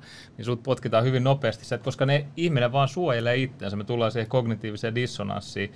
Ja se on oikeasti niin, että, ja kaikki, jotka on niin kuin herännyt niin sanotusti, niin se herääminen, kun se, se mieli lähtee, niin kuin, se, se sun maailmankuva tulee tonttiin niin sanotusti, niin se on hyvin fyysinen kokemus myös. Se ei ole mikään miellyttävä kokemus, sille, että Aa, mä heräsin, vaan sä saatat olla oikeasti jossain niin kuin sängyn pohjalla. Sille. Joo, siis mulla on monesti, kun täällä on ollut sellaisia vieraita, että on tullut sit sellaista tietoa, ja sit mitä mä oon pystynyt, Joo. mikä on niin kuin kumonnut mun oman maailmankuvan, Joo niin mun on pitänyt just maata, maata jossain sängyssä koko päivä sillä ja miettiä, että ei vittu, että et mitä, mitä hittoa. Että se on niinku, että et mä oon huomannut samaa, että kun mä käyn niinku terapiassa kanssa joo, paljon, joo. Niinku just, just niinku, että pystyy olemaan varmempi mm. kaikkien ajatusten mm. kanssa ja tietää tavallaan, se pystyt tosi paljon, se on auttanut mua niinku, niinku tässä prosessissa, että sitten kun mä oon löytänyt tietoa, mikä on niinku poikkea mun omasta, niin sit, sit sitä on helpompi analysoida, kun sä saat kontrolloida tavallaan sun mieltä mm. paremmin. Joo. Niin, niin, niin, kuin, niin senkin jälkeen, sen sessionkin jälkeen, niin on tosi väsynyt koko päivän. Joo, niin kuin, että se on, niin kuin, tämä on vähän sama juttu. Että nyt mulla on taas, taas näitä jurijuttuja, nyt mä oon koko ajan kelaan tästä, mitä hittoa ja mitä mä kysyisin seuraavaksi. Ja on niin kuin miljoonia kysymyksiä, että on tosi, tosi raskasta. Että ehkä monet, kun ne sitten käy töissä mm, ja, ja tulee himaa, katsoo sen salkkarit, menee nukkuun, mm. niin se on liian raskasta niin kuin niin. oppia uutta niin kuin tietoa, tai että et, niin kuin musta tuntuu vähän siltä, että et, et, ei, ei mullakaan niin tämä tämmöinen vaihtoehtoisen tiedon niin kuin selvittäminen – lähtenyt vasta sitten, kun mä pääsin työelämästä pois mm. kokonaan. Et mulla oli oikeasti Joo, aikaa, kyllä. että mä voin lukea kahdeksan tuntia tuossa Suomea, jos mä haluan niin kuin jostain aiheesta. Et mun ei tarvi, että ei vitsi, mä herään seitsemältä töihin. Ja, mm. ja niin kuin, et, et musta tuntuu, että et on vähän tämä yhteiskunta suunniteltukin silleen, että että sä et pääs, sulla ei olisi aikaa miettiä niitä Just tähän, mä haluan, haluan tähän nähdä. Kännykkä on paras esimerkiksi. Siis, katsoin jonkun dokkarina somejutusta, hän sanoi, että ne yrittää mahdollisimman addiktoivaa, että niin pelikoneet, että kun pelikoneet menee tälleen se mm. ding ding ding, yeah. niin ne halusi just samanlaiset, että koko ajan tulee joo, uusi joo, päivitys, joo, refresh, ne teki sitten tahalteen tosi koukuttavaa. ja mä, tiedätkö, mä itse käytän, mä somettaja, ja minä, minä, mutta tiedätkö, mä somettaja tälleen näin, mä käy, joudun käyttämään aktiivisesti, mutta mä huomannut, kun mä oon ottanut kännykästä taukoa, tiedätkö, koko ajan sun, sun käsi, hei, nyt, nyt olisi aika taas, kun tutki kännykkä, hei, nyt olisi aika, tiedätkö, katsoa mitä, hei, ja mä katson mun vieressä kaikki mun lähi friends, vaan ne on kaikki nuoria, että koko ajan kännykkä esillä, että mä niin. jaksan näitä. Mä, mä, mulla menee hermot, kun mä näen on koko ajan kännykkä. Se on niin. niinku, sehän sanotaan, että se eka vaihe on se, että se kännykkä on niinku tälle koko, joko se meidän taskussa kiinni mm. nyt, se on niinku, tämä on se transhumanis agenda, tai se on meidän niin kädessä kiinni. 90 prosenttia ajasta on, tää, se on tässä näin, tai sitten se on tässä näin. Sanokaa, jos mä valehtelen. Niin, missä me oltiin kanssa Jeridin kanssa jossain Mäkin keikalla siellä bäkkärillä. Niin sitten siellä bäkkärilläkin jengillä oli vaan puhelimet kädessä. Sitten mä katsoin bäkkärillä jengillä puhelimet, mitä vittua. Joo, niin. joo, se seuraava agenda on se, että sit kun se on jossain niinku oikeasti niin, kiinni kyllä, kiinni, niin sitten se on ihan niinku, Tätä ne haluaa. Aa, et... niin kuin se Neuralinkki, mistä tuli eilen video, että niillä on nyt niin. sikoja. sikoja Joo, kerro siitä vähän, mit, mit, miten ne Joo, oli se oli, us, se oli no, mielenkiintoinen juttu. Ne oli sijoille asentanut Neuralinkin päähän yhdelle sijalle, niin aina kun se sika haistoi sen nenällä,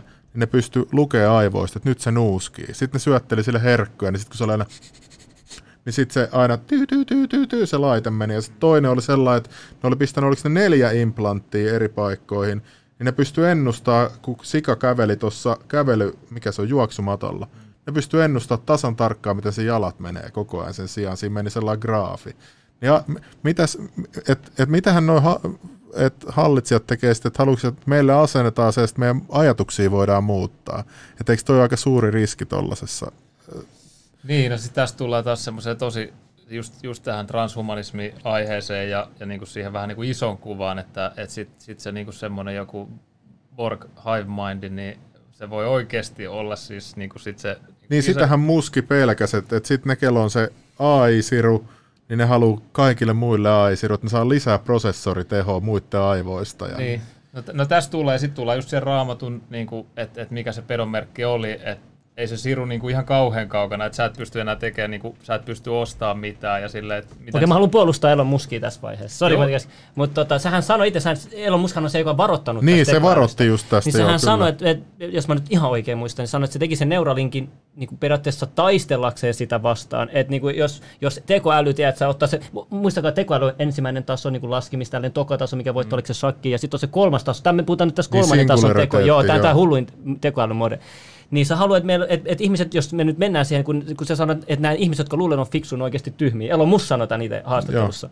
Niin se on nämä, jotka luulee, on fiksu ja tekee tätä kolmannen tason tekoälyä. Niin että sit, kun, sit, sit on liian myöhäistä tajusit, kun se, niin kuin, tiedät, se on ihmisiä vastaan, että sitten tämä voisi pelastaa ihmiset, että ne, että ne laittaisi sen. Mutta tämä voi olla markkinointipuhe, me voidaan tietää, että se loppujen lopuksi. Mutta mut, niin kuin mä haluan sanoa, että se on sen pointti. Mutta mut sen takia, miksi mä haluan jotenkin uskoa tuohon Elon Muskiin, koska se on se ensimmäinen, joka oikeasti iso, iso ihminen, joka on varoittanut tästä tekoälyn vaarasta. Kukaan mm, muu noin iso henkilö, tason henkilö ei ole varoittanut. Niin sen takia mä uskon, että silloin se haluaa jotain hyvää agendaa, mutta sitten on näitä, jotka sanoo, että se on oikeasti puppet, se on tuot psykopaatti, niin kuin David Icke ja tälle. Mä en tiedä, Elon Musk on mulle yhtä mysteeri. Mä en ole ikinä nähnyt niinku mitään David Aikin juttuja. Et, mä oon vaan kuullut siitä, että se on joku reptiliaani hörhö.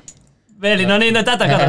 No, no, sä oot varmaan tutustunut vähän. On, on, ja totta kai, totta kai siis jos jotain ihmistä halutaan mustamaalata, niin sieltä oikeasti otetaan, vaikka se olisi, sehän on kirjoittanut ihan jär, järkyttäviä järkäleitä, siis isoja kirjoja, tämän kokoisia kirjoja, niin silleen niin kuin sitä, sitä dataa niin kuin on tosi paljon, ja sitten jengi tietää just silleen, no Mitä, reptiliaani. onko mua tässäkin kusetettu nyt? No, no, sä- tai, No siis, tai, tai, tai, tai, siis sanotaan näin, että, niin, no siis sanotaan näin, että, että se on puhunut reptiliaaneista, mutta jos jättää kokonaan, että tässä me tullaan siihen just siihen ensimmäiseen aiheeseen ja sitten siihen sunkin kysymykseen, että, että niinku, että kyllä niin kuin meidän kannattaa yrittää tutustua kaikkiin aiheisiin. Että tämä, että meillä syötetään, media syöttää just, että valemedia täällä koskaan mene lähellekään, että sä saat joku tartunnan Niin sieltä. CNN sanoo, että älkää itse tutkiko näitä dokumentteja, että me tutkitaan teidän puolesta. Että Joo, siis, live-lähetyksessä. Mä vielä. käyn Niin. kusella, anteeksi, mä en pysty pidättämään.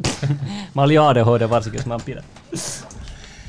siis, joo, että siis ehdottomasti näin, että tota, kannattaa tutkia ää, siis niin kuin silleen, kun skeptikon pitäisi. Et siis Niin kuin mä en ikinä ymmärrä sitä, että mi- miksei. Niin kuin, että et, et, eihän mikään, että jos sä oot normaalijärkinen ihminen, mm. niin eihän mikään radikalisoisi sua silleen, että jos Joo, sä saat niin kuin tietoa, että sitten on erikseen ne ihmiset, mitkä radikalisoituu. Mm. Niin kuin, että, et, et musta tuntuu, että ne haluaa tiedolle saman kuin jollekin aseelle, että vaan ne, ketkä pääsee tämän jonkun jutun läpi, niin sit ne, ne saa niin kuin sitä tietoa. Että et kyllä mä ainakin tykkään lukea, niin kuin vaikka olisi miten vähän niin kuin kummallista kamaa. Että. Joo, se, se on mun mielestä niinku ihan, ihan eka askel. Et siis, no siis jos mietitään vaikka jotain Venäjä, niin Venäjän, puhutaan val- valemedia, Venäjän valet, ka- kaikki on niin Putinin kontrollissa. Niin jos mä nyt ihan väärin muistan, niin siellä on esimerkiksi 5000 sanomalehteä Venäjällä. Et jos me taas kerran niin semmoisella vähän niin kuin arkijärjellä, niin kuin rationaalisella mielellä mietitään sitä, että ne 5000 lehteä, kun ne tuottaa sitä materiaalia, niin se ei niin kuin edes logistisesti tai millään tavalla niin kuin järkevästi ole mahdollista, että se kaikki data, että Putin vetelee siellä sen sijaan, että se valitsee, niin kuin, sen lisäksi se valitsee Yhdysvaltain presidentit ja vaikuttaa Brexitiin ja kaikki on niin kuin maailman asioita, niin sitten se, sit se kirjoittaa myös sen, että mitä nämä lehdet julkaisee. Niin mun mielestä on hölmö, että totta kai suurvallat haluaa kustaa toistensa pakkiin mahdollisimman paljon. Se ei nyt ole ihan normaali kilpailu, mutta silleen, että, että Putinista on tehty joku Jeesus, että se voi vaikuttaa. Se on mun mielestä vähän järjetöntä, että, se on, että, että mun mielestä Kiinalla on enemmän nykyään valtaa kuin Putinilla. No, no siis joo, ainakin taloudellista valtaa. Ja, ja sit Niin sitä kyllä. just mitä tulee esimerkiksi just tuohon Venäjän median silleen vielä, että, että vaikka joku, jos sulla olisi joku RTn artikkeli, ja se olisi sun mielestä niin kuin, siis, että siinä olisi jotain, että se olisi vaikka hyvin lähteistetty, ja siinä olisi niin kuin, vaikka vielä jotkut län- läntisetkin lähteet niin sanotusti, niin mä väitän, että Suomessakin, Suomen maassa on aika paljon semmoisia niin sanotusti fiksuja korkeakoulun käyneitä kavereita, jotka ei kerta kaikkiaan suostu sitä linkkiä avaamaan ja sitä tekstiä lukemaan. Ne on semmoisessa tilassa, että he sanoo, että niinku tyyli, että sieltä tulee joku digitaalinen finkku, jos se laittaa, että niinku, mitä sä yrität tehdä, että sähän nyt teet just sitä, mistä meitä on varoiteltu vuosikausia, että tämä on sitä Venäjän propagandaa. Joo, siis mä, mäkin heräsin silleen tuohon uutisten, uutisten puolueellisuuteen tosi pahasti, kun toi, mikä se Jaanus Putkonen tai se, mikä Joo. nykyään on joku, joku Ukraina, joku propagandamies tai joku. Tunnen en hyvin. Januksen kyllä. Joo, niin mä muistan, hänellä oli se joku Venäjä-myönteinen se nettisivu, tämä verkko, Se oli ver- verkkouutiset tai joku media. tämmönen. Kun mä sekoitan, mä itse silloin, mä olin vielä, nu, nu, nukuin niin sanotusti, mä en koskaan kerännyt siihen tutustua. Joo, niin mä, mä silloin rupesin katsoa, että mitä helvettiä, tämä uutisi on ihan erilainen kuin Suomessa, että, että mikähän tässä nyt on niinku oikeasti tämä totuus. Sitten mä uskoin vähän aikaa niinku enemmän siihen, mm. mutta sitten mä niinku tajusin, että länsipropaganda ja niin kuin itäpropaganda ja nämä niin kuin, et Suomi on tosi paska paikka, tiedätkö, kun tuossa on Venäjä vieressä ja sitten kaikki haluaa pitää meitä jonain bufferzoonina, niin No, mutta se oli aika paljon sulta kuitenkin, että sä luit sitä, koska siis just niin kuin mä uskon, että... No kun mä oon ollut aina sellainen etkypetteri, että mä niinku tykkään, että et, et vähän niinku edes läpällä mennä lukee jotain. Tai että jos mä, mä ennen olin sellainen, että mä kiusasin kaikkia kavereita, kirjoittelin kaikkea törkyä sinne ja sitten oikein provosoi just näillä Venäjän julkaisuilla. Nyt on niinku vihdoinkin päässyt sellaiseen tilaan, että niinku on mieluummin vaan turpa kiinni ja niinku silleen kysyy järkeviä kysymyksiä mm. ja kuuntelee vaan. Että. Joo, se on, se on semmoinen siinä, jos oot siinä syvällä siinä semmoisessa aivopesussa, niin kuin Besmanovkin puhuu, niin tulee siis todella kova triggeröityminen. Et siitä just siinä on, niin kuin, että, että sä annat jotain dataa, mikä on eri, niin kuin epäsopiva siihen maailmankuvaan, niin se, se monesti se on aika kova semmoinen, että se on semmoinen, että, niin kuin, että niin kuin tyyli, että lähde menee. Ja semmoinen fyysinen reaktio.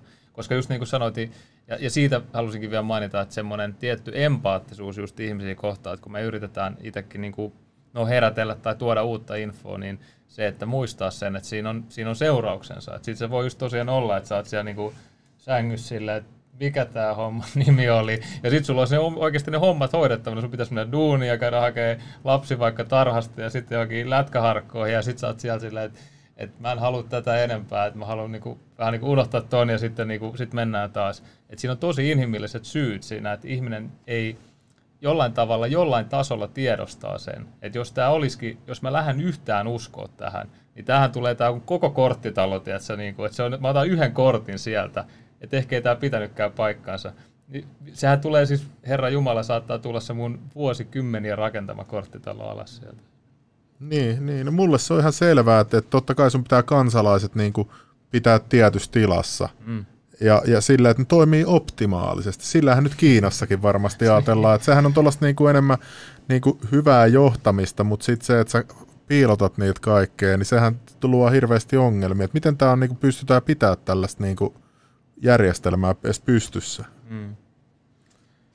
No siis niin, no, et kyllähän sitten on kuitenkin eroja, että just mistä tuo Besmanokin puhui, mistä se ihan alussa tuo Griffin kysyi vähän niin kuin retorisesti, että et eikö nämä vähän samalla, että et joku Eurooppa tai Yhdysvallat, että siellä on omat ongelmat ja sitten Neuvostoliitto, että siellä on omat ongelmat.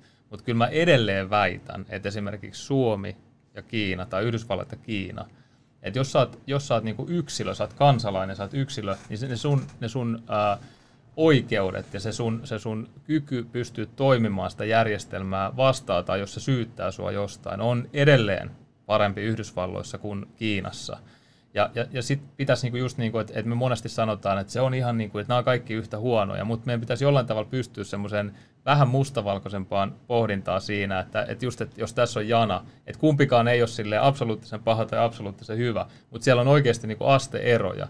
Ja jos tämä on täällä niin kuin vähän parempaa suuntaan, niin sit kyllä sillä pitää näyttää enemmän peukkua kuin sillä, sit, joka niin kuin polkee kaikki ihmisoikeuksia.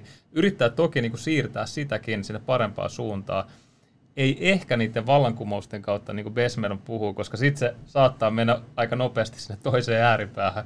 Mutta jollain tavalla tuommoinen niin ei niin mustavalkoinen ajattelu ja, ja tota, ää, niin, en mä tiedä, sitä mä usein niin yritän painottaa. Mut mikä tämä juttu on, nyt puhutaan, että Amerikassa on nyt tapahtumassa joku, joku kommentoi tuolla jotain, että, että että mitä käy kaikille ihmisille, jotka on unessa ja kun loppuvuosi tulee, tai mitä silloin on niin kuin sitten tulossa? Niin, no siis mä en ole kyllä aika, siis tää on ihan niin valtava mielenkiintoinen aihe siis kokonaisuudessaan, että mä oon esimerkiksi Obama-keittiin kyllä tutustunut ihan silleen sen alusta asti, ja sitten toki tietysti just kun tämänkin sanoo jollekin ääneen, että obama se on silleen, että joo, että se Trumpi on keksinyt jonkun tämmöisen.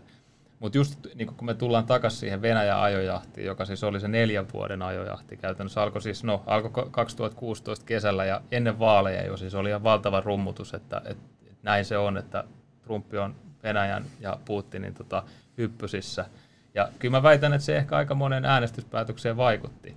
No sitten Trump tuli valituksi, nopeasti sitten tuli tämä tää, tota, Stelen kansio ja sitten sieltä sai tota, esimerkiksi tämä tota, kenraali Flynn, siis sen turvallisuusneuvonantaja sai kenkää.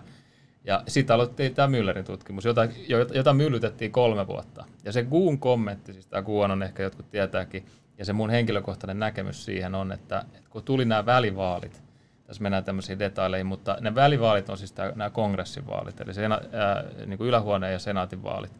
niin jos se olisi mennyt niin, että kun siis tosiasiallisesti 52 prosenttia amerikkalaisista silloin ennen näitä välivaaleja usko, että Trump tosiaan on äh, Kremlin agentti.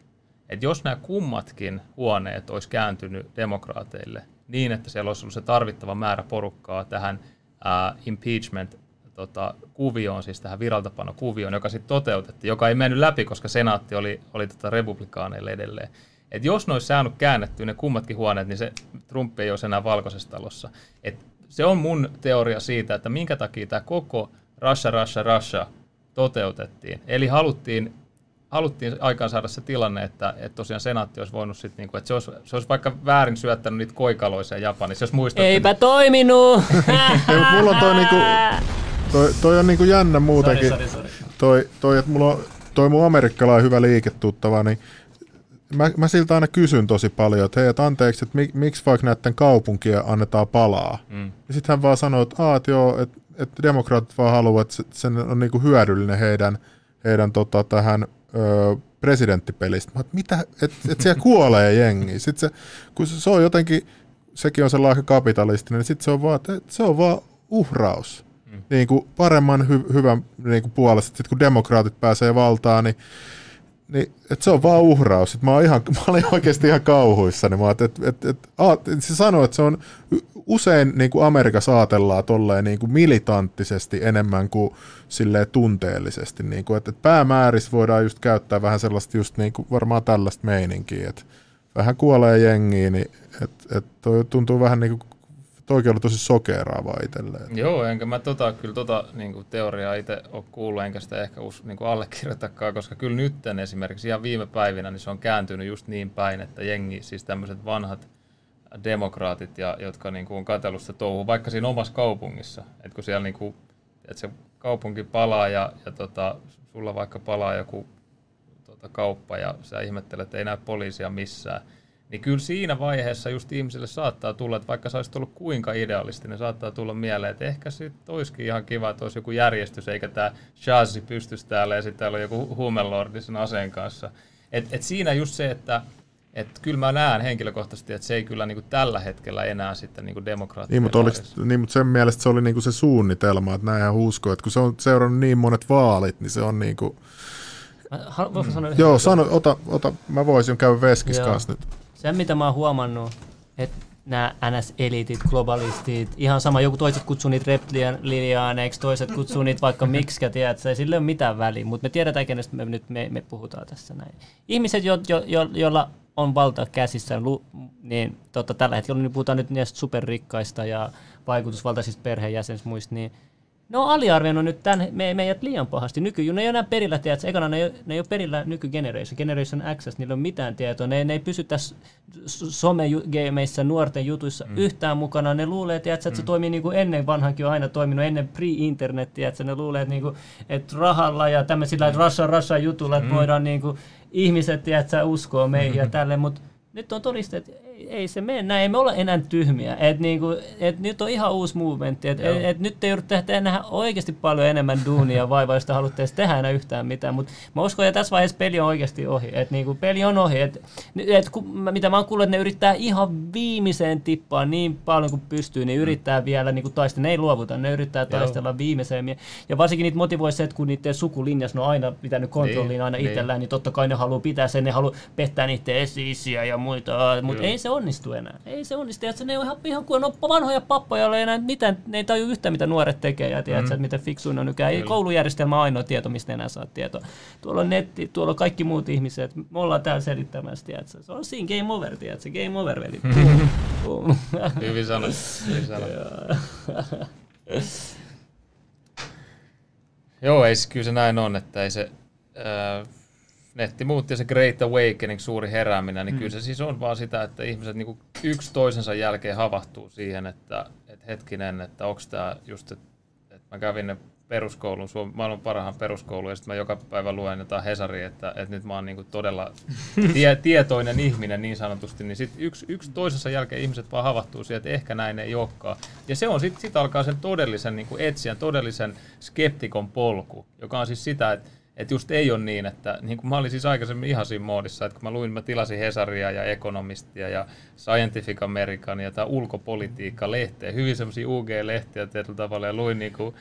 Kuuntele, mikä oli sun isoin avaus? Mä tiedän, mun mielestä, mä, mä en ole ainakaan vielä muista, että, olisit sanonut, mikä sun isoin ava, niin kuin opening eye oli, se ihan isoin niin kuin No se oli, se, ky, se, se, oli nimenomaan siis se, se semmoinen henkinen herääminen. Siis henkinen, se, joo. Se, se, Kaikilla on ollut jo aika mielenkiintoinen juttu tämä henkinen Mulla herääminen. ei ollut vielä henkistä heräämistä, vaikka mä kävin katolisen koulun nuorena. Kuuntele, kaikki tulee ajalla. Sitten se tulee, jollekin tulee sit kun se aika, jollekin tulee sit kun on niin paljon nähnyt kärsimystä, että sit vaan mm. tiedät, että se riittää. Mut milloin siis sulla tapahtui tämä henkinen? Mua kiinnostaa itse. Joo, mä, siitäkin mä oon mielellä. Monta mä, vuotta tästä on aikaa? Ää, Oliko, se- oliko 2014 2000, sanot? Joo, kato kol- muistan. ka- Joo, 2014. 14, joo. Kaks, joo, ja, ja siis siitäkin on kertonut, siis, että, että siis itselläkin meni sille ihan, ihan niin semmoisen todella syvän niin kärsimyksen kautta, että niin kuin siis just se alkupuoli elämästä, muista kuusivuotiaan mun rupesi tulee semmoisia just pelkotiloja, että mä olin siis just pelkäsin kaiken maailman tauteja, tiedätkö, että mä olin sitten vanhemmat vei johonkin lääkäriin ja mitattiin sydän ja sitten se oli ok, mutta sitten yli kuukauden päästä tuli taas joku uusi. Ja ihan mitä mä kuulin jostain telkkarista, niin aina mulla oli sitten se joku ihan semmoinen, tiedätkö, niin kuin, mä olin ihan kipsissä sen pelon kanssa. Ja sit Mieti, korona-aika olisi ollut vielä. No se olisi, ollut aika paha. No sitten sit mä niinku, sitä jatkuu ja mulla oli sellaisia tosi niinku just paniikkihäiriöitä ja pakko-oireista häiriöitä kaikkea, ja siis ihan skidistä lähtien. Ja sitten sit mä olin, no silloin kun mä olin sit kauppiksessa, niin mä kävin, sit menin sinne YTHSlle kysyä just, että no, tää on tämä tilanne. Kyllähän mä olin siis elänyt, siis pystynyt, kun mä en ole, kuitenkin mä olin pystynyt suorittamaan, että se käynyt koulut ja olin duunissa ja tälleen, mutta se oli tosi niinku silleen, että se oli semmoista, ei se maistunut kauhean hyvältä, että sitä aina venasta viikonloppuun, että pääsee johonkin Niin baariin. tiedätkö? joo, joo, se oli se, niin kuin, mitä sitten odotti. Niin, niin sit, no se, se just sanoi, että no, että mitäs tämä psykoanalyysi, että psykoterapia, että, että me kokeile sitä. Mä sanoin, että no okei, mennään kokeilemaan sitä. Ja meni istua sitten siihen, se on niin kuin se jenkki, jos on katsonut jotain jenkkileffoja, niin siihen sohvalle ja sitten se Jenkkileffoista puheella, kun tuossa kun sanoit, että jo, jo, joku, joku alkoi herääminen, kun se katsoo Loose Chance tai jotain.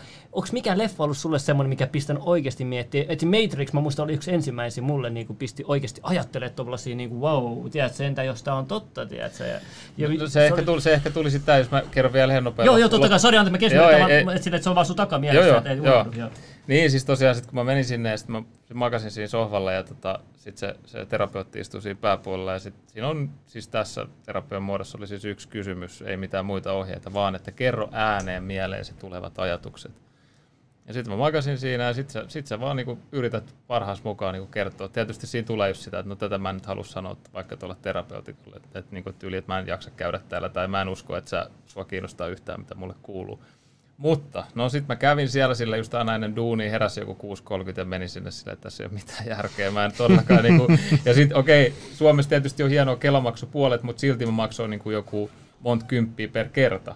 Ja mä kävin kuitenkin Mulla kolme kertaa. maksaa 130 kertaa. No, no siis just, just, just näin, että oliko se nyt joku 340, että et siis ei tosiaan mitään ilmastouhua. Ja sitten niinku sille ennen duunia niinku tosi väsyneen sinne makaa. Ja sitten sit, sit meni oikeasti joku pari vuotta, niin mä olin sille, mä sanoin, että tässä ei ole mitään järkeä, mä en saa tästä yhtään mitään. Mutta kun mä olin sille, sille terape, tota, terapeutikolle, sellainen suomalainen sana, mä en osaa enää suomea, mutta tota, oli, oli sanonut, siis mä kerron, sit, sähän kerrot vaan siinä kaikki sun maailmankuvan. Ja mä sanon just, että et sua ei kiinnosta oikeasti, että mitä mulle kuuluu, että sä teet tätä vaan rahan takia, ja et sano nyt ääneen tää, et koska tämä oli se mun maailmankuva, että kukaan ei tee mistään muusta kuin rahasta tai niinku semmoisen niinku oman hyvän tavoittelusta. Et, niinku, et toisin sanoen, että rakkautta ei ole olemassa. Ja sitten se sanoi mulle, se, aina, sit se oli silleen, että no, että et, miksi sä luulet, että mä olisin valinnut tämmöisen ammatin, jos mä en ollenkaan välittäisi hänen potilaistaan. Ja sitten mä olin aina silleen, no, että sä et vaan nyt halua sanoa sitä. Iso sitä ja, ja jotain, jotain tämmöistä. Ja sitten se kysyi multa just, että muistan sen, toinen kysymys oli just, että kun mä just puhuin, että tämä on tämmöinen dog, dog eats dog world, että tämä on niinku, että vaan, vaan vahvat pärjää ja, ja semmoinen hyvin niinku, ää, tietyllä tavalla, tota, että et just, että heikot sortuu elontiellä jne, niin sitten se sanoi vaan, että et luulet sä, että maailma on oikeasti tämmöinen, vai onko tämä sun fantasia? Ja sitten mä olin just silleen, se oli tosi niinku loukkaava kysymys, koska mä olin just silleen, niinku, että totta kai minä tiedän, että se niinku fiksu, korkeasti kouluttu ihminen, että tiedän, että se on näin, että sitten nämä niinku hemmetis hipit, jotka puhuu tuolla jostain tässä rakkaudesta ja muusta, niin ne on sekaisin, ne ei taju, miten tämä toimii. Et mä tiedän, miten tämä on tämmöinen todella kylmä ja kova paikka, mutta se kysyi näitä kysymyksiä. Ja sitten, niin tiedätkö, outoa kun se oli silloin mulle ja niin kuin edelleen, niin siis mulla oli muutama semmoinen kokemus, missä se merkittävin kokemus oli siis se, että mä menin yksi päivä sinne, mä kävelin sinne, se oli se sama maailma, missä mulla oli se sama ahdistus mun sisällä, ja kaikki vastaan tulevat ihmiset vähän niin kuin just siis se fiilis oli se, että ne katsoo, että no kukas tuossa ja minkälaiset vaatteet. Ja tietyllä tavalla, että mun piti koko ajan ostaa sitä hyväksyntää muilta. Mm. Niin sitten sen yhden kerran jälkeen, kun mä tulin sieltä tulos, niin siis mä olin silleen, että se koko maailma oli siis muuttunut. Se oli muuttunut niin konkreettisesti, että jotkut äänet ja värit oli kirkkaampia. Ja sitten kun mä menin sinne kadulle silleen, mä muistan kun mä kävelin sieltä sisäpihalta, se oli tuolta kampissa, niin ja kadulle, mä, sieltä tuli jotain ihmisiä vastaan, niin mä koin semmoista niinku empatiaa, että se semmoista niinku energiaa, empatiaa, niitä ihan vieraita ihmisiä kohtaan. Semmoisia tunteita, mitä mä en ollut koskaan kokenut edes mun oma, omia perheenjäseniä kohtaan. Joku laittoi essot sulle johonkin. No, no siis, siis nimenomaan, siis se, se olisi, niin kuin, jos, jos mä tuota, tietäisi, olisi tuntenut tätä paremmin tätä kaveri, niin, niin sitten sit mä olin silleen, että, että koska se, se oli niin voimakas se kokemus, ja se oli niin suuri ero siihen, siis siihen mun niin kuin, kokemukseen, mikä oli jatkunut se 30 vuotta, niin sitten sit mä olin silleen, ja sitä ei kesti siis joku pari viikkoa, ja sitten se, sit se niinku vähän niinku tuli takaisin. Ei niin voimakkaana enää sitten, kun se oli ollut. Mutta mut sitten ei, ei se, se tämäkään kaveri, tota, se terapeutti, siis on se sana taitaa olla, niin se, ei, se ei, niinku, ei, eihän sillä nyt ollut mitään, ei, ei se, niinku, vaikka mä kerron sille, niin sit se vaan istuu, eikä se siihen lähte, lähde sen kummemmin kommentoimaan. Mutta mä olin henkilökohtaisesti jollain tavalla niinku pakotettu, tai, tai niinku, mä muistan, kun mä menin to, tuolla tota, kirjastoon sitten, mä menin sinne, siinä, siellä on uskonnot ja siellä on jotkut että siellä on hindulaisuus ja buddhalaisuus, ja mä olin niin superateisti siihen, siihen asti ja materialisti ja jollain tavalla semmoinen vielä ylpeä siitä, niin sitten mä menin ottaa jotain sen buddhalaisuudesta, että et no katsotaan nyt sitten, että onko tässä nyt jotain paikkaansa pitävää tässä kaikessa puheessa vaikka jostain valaistumiskokemuksista ja tämä henkisyys, että onko tässä niinku, että onko tämä oikeasti niinku totta, että mä oon 20 vuotta käynyt kouluja ja tiedätkö, mä en tiedä mitään tästä ja mä oon pitänyt tätä ihan huuhaana. Niin siitä aukesi siis niin kauniilla tavalla, koska sitten just ne harjoitukset, mitä mä oon tehnyt, just sitä meditaatioa, tämmöistä, niin se on antanut niin kuin super paljon. Että se on päässyt niistä niin kuin tra- traumoista, pelosta. Elämästä on tullut paljon kevyempää, paljon kivempaa. Että se on antanut ihan super paljon. Ja sitten tota, mutta sitten vaan just sille vanhalle minälle, jos mä olisin mennyt jotain niin kuin kirjaa jostain niin kuin buddhalle tai jostain meditaatiostakin mm. puhun, niin mä olisin ollut silleen, niin kuin, että... että Joo, mä oon oppinut sen silleen, että kun meilläkin on, niin kuin mun papan isä oli joku sotakomentaja joskus toisen maailmansodan aikana, niin meillä on ollut hirveä sellainen niin kuin militantti, Joo. niin sitten monesti parisuhteessakin aikaisemmin, niin se oli aina sellaista, että, että kumpi dominoi ja tällaista. Joo.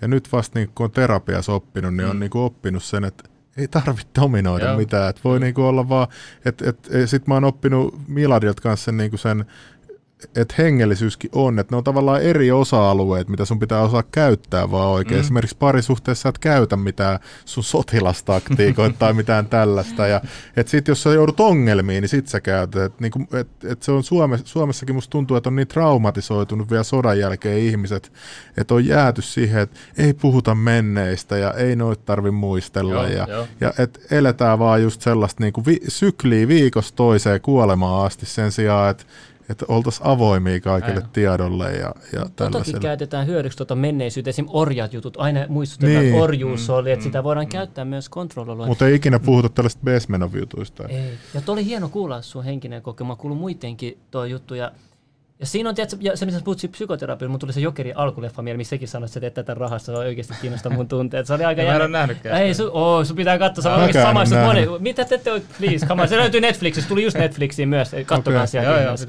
Mutta siis toi, ei saa ikinä unohtaa se eka henkinen kokemus. Aina kun sun elämässä tapahtuu jotain, mm. muista se sun ensimmäinen henkinen joo, ko- kokemus niin sit sä pysyt oikein raiteille ja sä muistat, mm. että mitä tämä elämä on. Mm. Ja että kaikki mitä sun vastaan tulee on, on tiedät, sä kasvattaa sua ja se on Joo, haaste kyllä. ja sillä on tarkoitus. Tiedät. To, to, tosi siisti kuulla muiden henkisiä kokemuksia, että et oikeasti se on Joo. siisti juttu.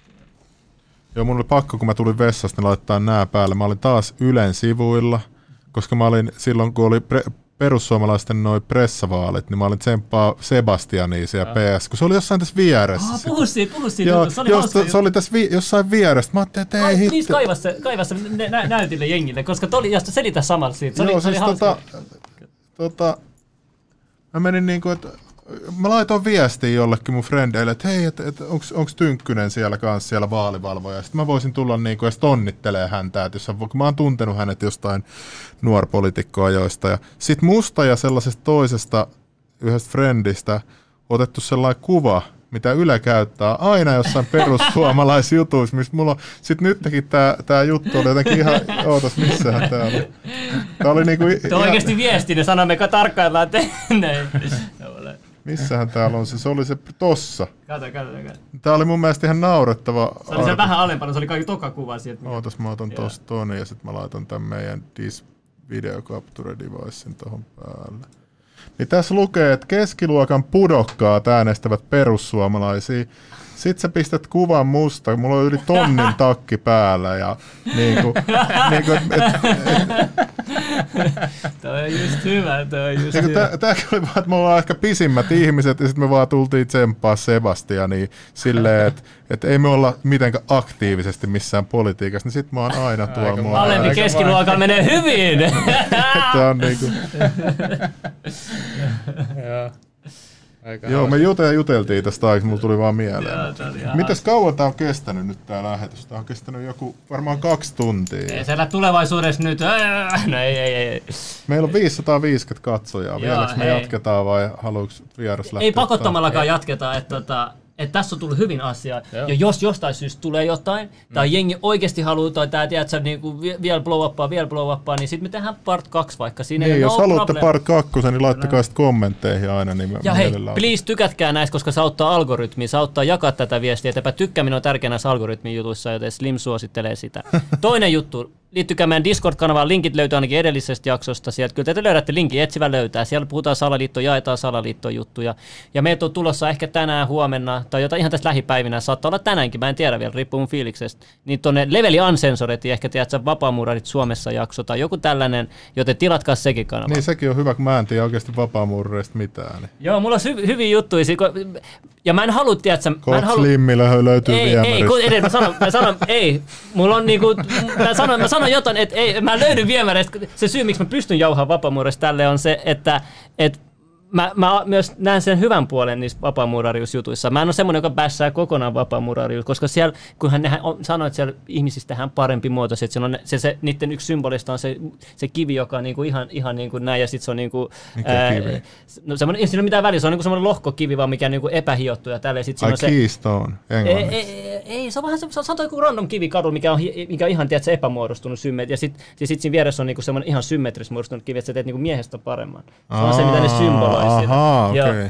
Joo, niin, niin ne, siis siinä on paljon hyviä opetuksia oikeasti. Siinä on, jos nyt vähän tutustuu siihen, mutta mä, mä, ymmärrän kyllä, mistä se tulee, ja mä haluan just mennäkin siihen, että mitä huonoa on myös, koska mä yritän olla, tiedätkö, puolueeton. Mä haluan sanoa, mitä hyviä juttuja muurareissa on, mitä huonoja Mä epäilen vielä tänä päivänäkin, että Slimmillä on Ei. oikeasti muurari. Ei, ei, Se ei kerro vaan meille. En mä sano, koska mä tunnen entisiä muurareita. Mä tunnen muutamia entisiä muurareita. Niin en ja, mä, mut mun kaverit. ja, ja, ja tunnen nykyisiäkin. Ja, ei, ja, ja, ja, ja si- en mä sano, että ja mun pitää muistaa, että on eri lahkoja, eri asteita, muurareita tälle, ja, ja mä tiedän, Joo, että siellä on vitsaili. Joo, joo, joo, ei se mitään, mutta joo, on, on kuitenkin No tarve. huomasin, että sulla, sulla on tuossa Joo, sormus- joo, sormus- joo, niin, ei, tää, tää on vaan, tiedätkö, koristesormus. Ei, tää ei oo mikään, tää ei oo mikään.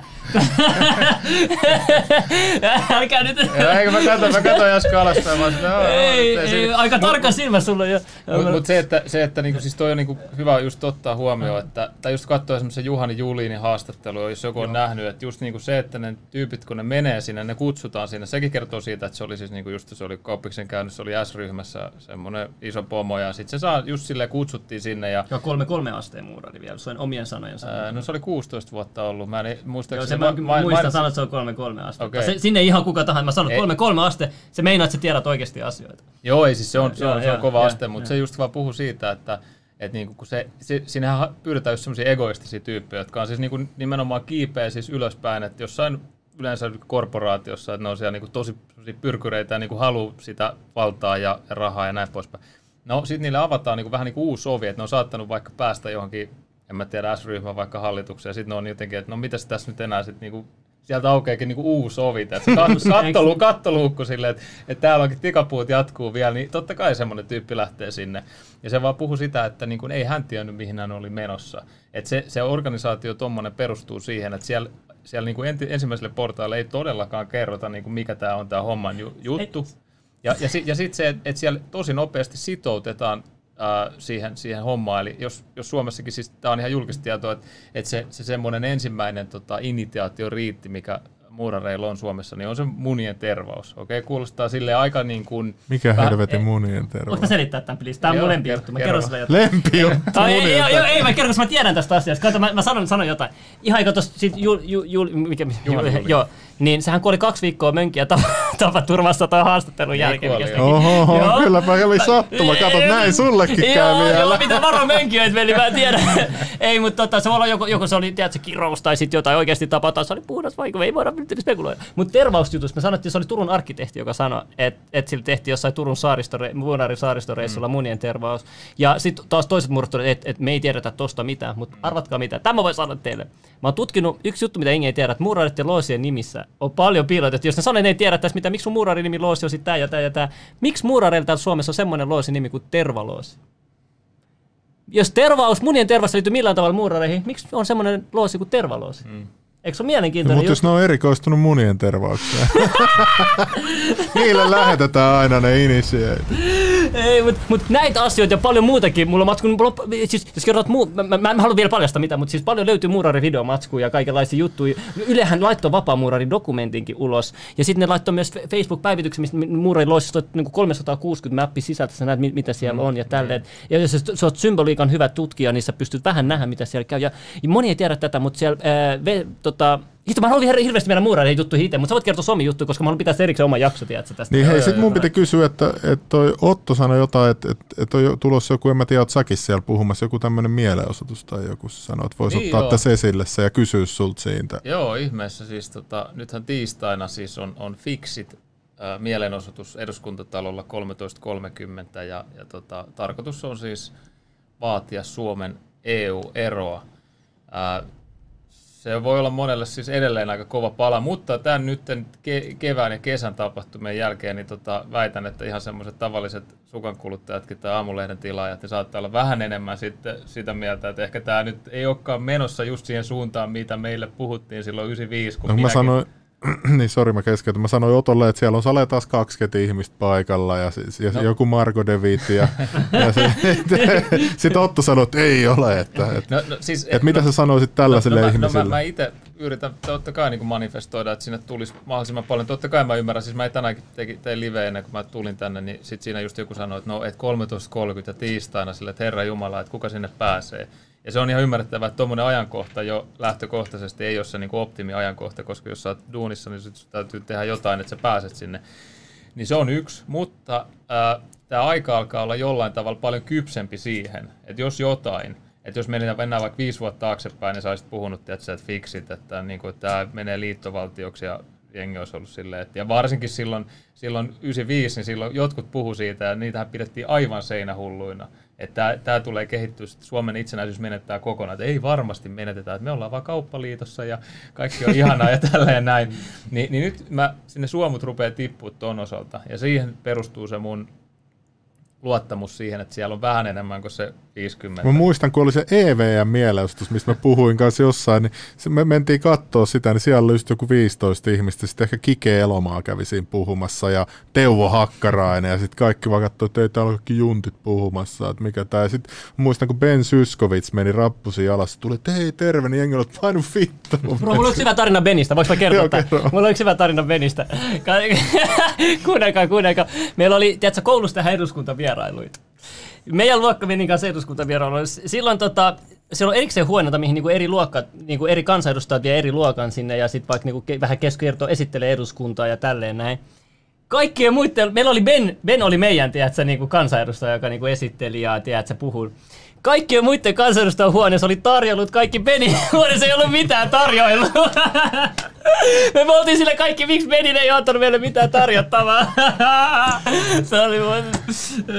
Va-. Beni, mä en ikinä unohda tätä. Mä en ikinä unohda. Sä olit silloinkin kansanedustajat vieläkin, odotat mulle velkaa tarjoilu. Tai me exposataan sinne, ei vitsi, on vetsi. Beni, Beni vahvisti tiettyjä stereotypioita. Eiks niin? Joo, joo, joo. Hyvä, kun sanot mun puolesta. Tuolla joku kysyy, että kuoliko Janitskin teidän mielestä syöpää vai murhattiinko se? Mutta miten sä murhaat jonkun syövällä? onhan näitä, kun mä tutustunut kyllä noin. Joo. Joo. En Me, siis- me, me, ei me niin. spekuloida mitään. Se voi olla luonnollinenkin, koska siinä oli kuitenkin aika paljon aikaa kuitenkin ehti mennä. Ja sillähän oli jo, niin kuin ennestäänkin, oli terveysongelmia. Niin. Et, et ei voida nyt lähteä heti jumppaa tuohon, no, mutta emme sitä pidetä täysin varmanakaan. Että se voi... Siis mä sanon silleen, että, että, mä en, että mä tiedän, että on, tai mä oon itsekin tutustunut, että on tapoja myöskin mm. ää, sairastuttaa ihmisiä syöpään. Se ei ole niin kuin semmoinen mahdottomuus. Ja se, mm. tähän liittyy kaikki vaikka heart attack gunit, jos, jotka oli joskus jo 70-luvulla USA-kongressin kuulemisessa kerrottiin, että tämmöinen on esimerkiksi ase, jolla voi ampua semmoisen luodin, joka ää, näyttää joltain hyttysen pistolta ja täysin sulaa sun kehoon ja sä saat sydänkohtauksen ja sit sitä ei voida niin kuin, todentaa muuta kuin, että se oli sydänkohtaus, luonnollinen sydänkohtaus. Niin tämäkin on ihan faktaa, että voi jokainen käydä YouTubesta katsoa ne keskustelut, mitä silloin oli kongressissa. No, tämä vain esimerkkinä, että on oikeasti tämmöisiä niin tapoja, joista aika harva tietää, mutta käytettiinkö sitä Iljan tapauksessa, niin mä nostan vaan, mä sanoin, että I don't know, että ei, ei mulla ole niin kerta kaikkiaan mitään dataa, mikä niin viittaisi siihen. Että, ja mun mielestä se on niin kuin, että sitten vähän turhan paljon ehkä heitellään sit semmoista, että tämä on ihan varmasti näin, että joku on jossain, jot- jotain, joku kuolee. Niin no mä en usko ainakaan mitään, ellei mennään niinku todisteita. No, no, että se on. et, et sitten ehkä tässä varsinkin salaliittoskenessä, tässä niinku alternatiivisessa skenessä niinku ehkä turhan nopeasti hypätään niinku johtopäätöksiin. Että siis, et jos joku tyyli, niinku, että kaikki kuitenkin kuolee joskus, syöpäaika tyypillinen. Okei, nuorella ihmisellä se on vähän harvinaisempi, mutta ei ihan mahdoton. Et, et sit niinku, et mä en ainakaan henkilökohtaisesti, niinku, mä en heitä mitään tuommoista, tota, äh, niinku, että et mä vaikka sanoisin, että mä uskon, että se on näin, koska mistä, ei mulla ole mitään. Tiedätkö, miksi mä vähän skeptinen tuon suhteen, koska on nämä Venäjän vihaajat, tiedätkö, siinä Briteissä oli se, joka myrky, kuoli johonkin ihme äh, säteilymyrkytykseen. Hmm. Niin jos meillä on tämmöiset hardcore ollut jo kauan aikaa sitten, niin eikö tuommoisella olisi ollut paljon helpompi kuin joku, jollain säteilyllä, semmoinen polonium tai jotain, mikä ihme säteily nämä on, mitä, mitä niin, kuin niin selvästi niin kuin mediakin julkaisi, että tämä on niin Mutta mut tuossa taas menee, onko tämä lavastus selvästi, tiedätkö, että halutaan Venäjä pistää siihen piikkiin. Et se on näin, että kaikesta aina löytyy eri optioiden mahdollisuuksia, mutta kyllä mä uskon, vaikka mä oon vähän skeptinen, niin, niin kyllä mä silti uskon, että ainakin nytten, jos ei silloin, niin ainakin nytten on olemassa tollanen, tollanen hardcore. Ja sittenhän mun mielestä oli huvittavaa, että se Hugo Chavez, sehän kuoli johonkin syöpää kanssa, suolistosyöpää. Niin sitten niissä, N, niissä vuodetuissa NSAn dokkareissa, niin Jenkeillähän oli joku semmoinen joku konsulaatti tai joku siinä, siinä Chavezin siinä tota, sen mestan vieressä, missä se oli duunista tai kävi niinku, niin sitten sieltä löytyi sieltä dokumenteista sellainen mikroaaltoase, Joo. minkä sä voit ampua seinien läpi. Mä voisin ampua tuohon telkkaan sillä mikroaaltoaseella. Onko tämä siis 5G? Ei. Mutta on niinku, tää voi olla vaikka tuossa betoniseinän, paksun betoniseinän takana, saa mut siinä mikroaaltoaseella siihen näyttöön, niin sä näet, mitä siinä näytöllä on. Vaikka niinku toisessa rakennuksessa. Mikä sen englanninkielinen nimi on? Mä, mä en muista, mutta se löytyy. Mä itse vielä sen silloin kaivo, kaiveltiin niitä Jaa. Milloin, dokumentteja. milloin, milloin, milloin tämä oli, se kaivoit? Siis si- silloin kun toi Snowden vuosi, ne dok, niin ne on niissä Oh, niin, dokkareissa. no, siis jo silloin? Joo, joo. Aa, että se on niinku sellainen mikroaaltoase, että et sitten ne spekuloi, että olisiko sitä voitu tarkkailla sitä Savesin näyttöä koko ajan sellaisella, ja sehän aiheuttaa syöpää, tuolla jatkuva säteily. Et kaikkea Kaksi tällaista jännää, iskulla. niin kaikkea tällaista jännää on. Joo, niinku, joo. teo, mutta nämäkin on vaan, niinku tämä ase on oikea, mutta muuta mä en sitten tiedä. Niin, ja ky- siis kyllähän näistä koko ajan, tu- et nyt jos en hirveän tarkkaan siihen tutustunut, muistan, että viime vuonna oli joku, oliko se nyt sitten Kuubassa, oli, oli Jenkkien suurlähetystö, joka sitten evakuoi niitä työntekijöitä, koska he, koki, he ku, kuuli jotain niin kuin high pitch niin kuin noise. Joo, Se joo, oli- tämän se muistan se, tämän se, se oli jollain joo. tavalla niin kuin, Sitten se hävisi vaan mediasta. niin se hävisi vaan, että et, et se, että niinku, et, et just, että kyllähän se on, ja just, että vaikka se kongressi ja se tämä sydänkohtausase, niin että se on niinku, äh, tuolla se tieto olemassa, mutta sitten just kun si, siitä on mainittu yhden kerran joskus 70-luvulla ja sitten niinku ei enää mitään, niin eihän ihmiset tietysti tiedä ja se on ihan huuhaata ja näin poispäin. Mua pelottaa nämä hyttyset, kun jengi sanoo, että on näitä, tiedätkö, anti, että ei halua rokotuksia muuta. Et, kun nyt meidän teknologia on silleen, että hyttysen avulla sulle voidaan tehdä joku pistos, tiedätkö, ja sitten silleen sä voit saada siitä. Mutta siinäkin on silleen, että, että se on liian riski, että sille, jos joku nappaa sellaisen, niin se on game over, tiedätkö, että sitten sit, sit lähtee, mm. kun, että tiedetään, että on tällainen, tiedätkö, että et, tota, et, et en mä ihan tommoseen usko, mutta kun tämä teoria tuli siitä, kun Floridassa nyt laskettiin, oliko se joku 750 miljoonaa hyttystä vai? Mm, mm. Ihan, niin, niitä on laskettu muuallakin. Kahdessa paikassa näitä samoja hyttysiä ei ollut mitään ongelmia. Oi, Niin, niin siis en mä, en mä, en mä demonisoinut sitä, Aa, mitä mä mä, sanon. että en oli mä sano- taas. Ei, ei, siis sehän, nehän, tarkoitushan on hyvä sillä hyttysjutulla, että nehän haluaa, niinku, että se vähentää sitä hyttyspopulaatiota. Et se meni jotenkin silleen, että ne, oliko se naarat vai kumpin päin se kuolee, niin sitten ne ei enää pysty pariutumaan ja sitten ne kaikki ne hyttyskanta kuolee. Et ne, niin sitä yrittää testaa, mutta ikinä ei voi tietää, mitä muut agendoja siinä voi olla sitten. Niin, Niin, se on kyllä. Silloin se on eri juttu. Mutta mä oon nähnyt nyt, esim. Viceilla oli yksi semmoinen, äh, tästä on vähän aikaa, muutamia kuukausi sitten, mutta ne näytti, että minkä pi- pikkukokoisia ötököitä pystyy kontrolloida, tiedätkö, semmoisella pienellä laitteella, että sä voit äh, kontrolloida ihan eläviä ötököitä. Se ei tarvitse olla niinku siis robottiötökkä, vaan elävä ötökkä, sä voit kontrolloida, mihin se laskeutuu tälle. Mieti, sulla on semmoinen just semmoinen GMO-hyttynen, ja sä laitat semmoisen pienen laitteen, millä sä voit ohjata, mihin se hyttynen ajaa. Niin sittenhän se on ihan hullu, tiedätkö? Niin, niin, toihan on totta. Mm. Noihan kaikista pahimpia joskus 90-luvulla oli jossain outer limitsissa vai mikä se on äärirajoilla, niin oli myös sellainen, että joku jäbä sillä oli syöpää, oli kuolemassa, niin injektoi itsensä nanobotteja ja ne teki siitä superihmisiä, että lopuksi joutui tappaa, sillä tuli niinku silmät niskaa ja kaikkea, sitten lopuksi joutui sähköllä tappaa itsensä, että et tuollaisilla nanoroboteillahan pystyisi tekemään, että missä ne viipyy, 90-luvulla puhuttiin jo, tiedätkö tästä mitään, nyt kun meillä on tällainen tietäjä täällä. Niin, no ei, siis kyllä mä henkilökohtaisesti uskon, että niinku tota teknologiaa on olemassa niinku semmoista, mitä, että just, että se ei ole vaan se joku dollilammas, lammas, joka kloonattiin työ, tyyli 90-luvulla, ja sitten sit ei niinku mitään tyyliä, niinku, että ei me olla vaan ihmistä saatu millään, koska tämä on ihan eri asia. Et, et se, et vaan niinku valitettavasti, että me, ja tämäkin me ymmärretään, että tälleen tämä on tapahtunut, että joku vaikka ensimmäinen häivelentokone tyyli Jenkeissä, mikä tehtiin, niin se oli joku 20-30 vuotta siis niin kuin operatiivinen. Oliko se nyt peräti 20 vuotta jotenkin operatiivinen ennen kuin se tuli sitten niin julki? Eikö tullut Irakin ekassa sodassa tai jossain? Jollain tavalla siis just, ja niinku se, mutta se, että niinku, tämä on niinku semmoinen tosielämä esimerkki, ja jokainen se niinku pystyy ymmärtämään, että tälleen tämä niinku voi toimia. Mutta sitten kun mennään tietysti, niinku, että et mitä niinku, vähän jotenkin hullumpiin tai, tai ihmeellisempiin juttuihin, niin sitten se tietysti on vai... Mutta mut mä oon ainakin itse avoin sille, että, että siellä on tosi paljon semmoista matskua, mitä on haluttu pitää meiltä ää, poissa erinäisistä syistä, esimerkiksi mitä tulee, ää, tulee tota, niin kuin energiaan, koska jos mietitään, että mikä oikeasti vaikka nyt pyörittää tätä planeettaa, niin se on energia. Siis jos, jos niin kuin, sä omistat öljyn ja äh, sit sä omistat uraanin lähteet, niin sä oot aika, aika big honcho tässä. No mutta eikö Suomessakin ole uraania, miksi sitä käyttää hyödyksi? Onko sitä On mun mielestä Suomessa on suuret uraaniesiintymät. Muistan No, lukeneen No mä voin jostain. kuvitella, että ne kiinnostaa kyllä aika monia. Että se, että niin kuin, mit, miten se sitten on mennyt, niin tota, Mä en ymmärrä muuta kuin Suomen kaivosjuttua, että kaikki persereijät saa tänne tulla Mm-hmm. kaivelee, mutta sitten me ei voida perustaa Slim Mill Mining Company ja mennä tonne Toinen mainaamaan kultaa. Ja... Tämä. Niin, toi on tulevaisuus. Tämä, Suomella on tätä, tätä, tätä, tätä. Niin. Tää, Norjassa sanotaan öljy, veli. Tämän arvo kohtaa enemmän, veli. Kohta me ollaan rikkaampia kuin Norja oikeasti, jos me ollaan fiksuja tämän kanssa. Niin, mutta eihän noihan myydään kaikki saman tien. Niin kuin kaikki muutkin, sähköverkot. Siis mä sanon sulle, että kaikki ihmiset tarvii tätä näin. Niin, se on se. Mutta sitten mitä Arabia yrittää tehdä Dubaissa on, on, on yrittää tota, suorattaa sitä suolavettä tos, tosi mm. tehokkaasti, että ne sais sieltä sen, mutta mikään ei voita tätä pohjaa. Niin. se on vielä elävää vettä. Mm. Tuossa me, tos me tullaan siihen, että just siihen, mennä että, siihen? Tai no periaatteessa siihen, että Onko raanasta tullut vesi elävää vettä?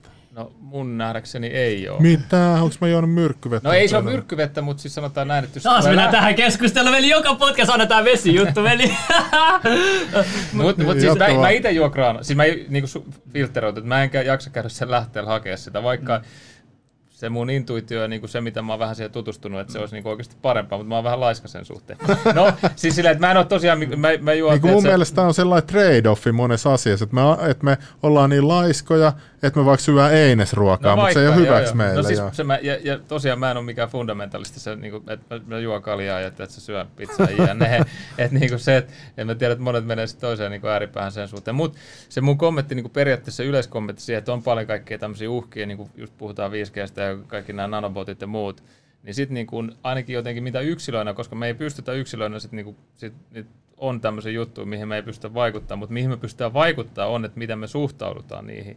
Että jos me ruvetaan hirveästi niinku pelkää, että se ollaan semmoisessa niinku pelkoenergiassa, niin mä väitän, että se ei ainakaan edistä Ei, sitä ei meidän todella. terveyttä. Okay. kuuntele, nyt mun on pakko kertoa pari juttua, tiedätkö vielä, kun mä muistan. Ekana, Suomen pohjavesi on Wikipedian mukaan maailman puhtain. Me, me, me, me, mä en nyt halua demonisoida sitä, tiedätkö, tälleen näin. Mutta mä sanon, että, että Iran, mun, mun serkku sanoi, että se kävi Iranissa.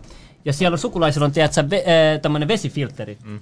Se sanoi, että sen vesifilteroinnin jälkeen sieltä tuli tällaista kasa ihan mustaa mönjää, että sitä ne kansalaiset juo. Joo, Hiffaat sä? joo, joo. Sitä ne kansalaiset juo. Ihan hullu, että niinku vesiviltteri paljastaa oikeasti, että mikä sun kraanavesi. Voitte kokeilla oman kraanavesi, mutta mut niinku Suomessakin siinä sanottiin, että, en mä sano, että lähdevesikään ihan niinku, tiedätkö, että se, jos se pysyy, se vesi on still, niin se, mm. se tuo bakteereita muuta mm. tälleen, mutta niinku tässä on, tää on elävää, tiedätkö, se on suodatettu se kaikki, tiedätkö, se on, ei ole e-pillerijämiä, se, se on niinku elävää vettä ja me ollaan vettä ja säteily vaikuttaa vettä ja kaikki vesi on tosi tärkeää ja, ja, ja mä, mä, näen paljon enemmän hyötyä tässä näin kuin hanavedessä, mutta Suomen hanavesi on kuitenkin hyvä. Mä, mä puolustan, kun se on maailman paras, että sentään, jos te juotte sitä, niin voitte juoda hyvin mielessä. Sitten on toinen esimerkkitapaus. mut- Kuule, mennä, mennä.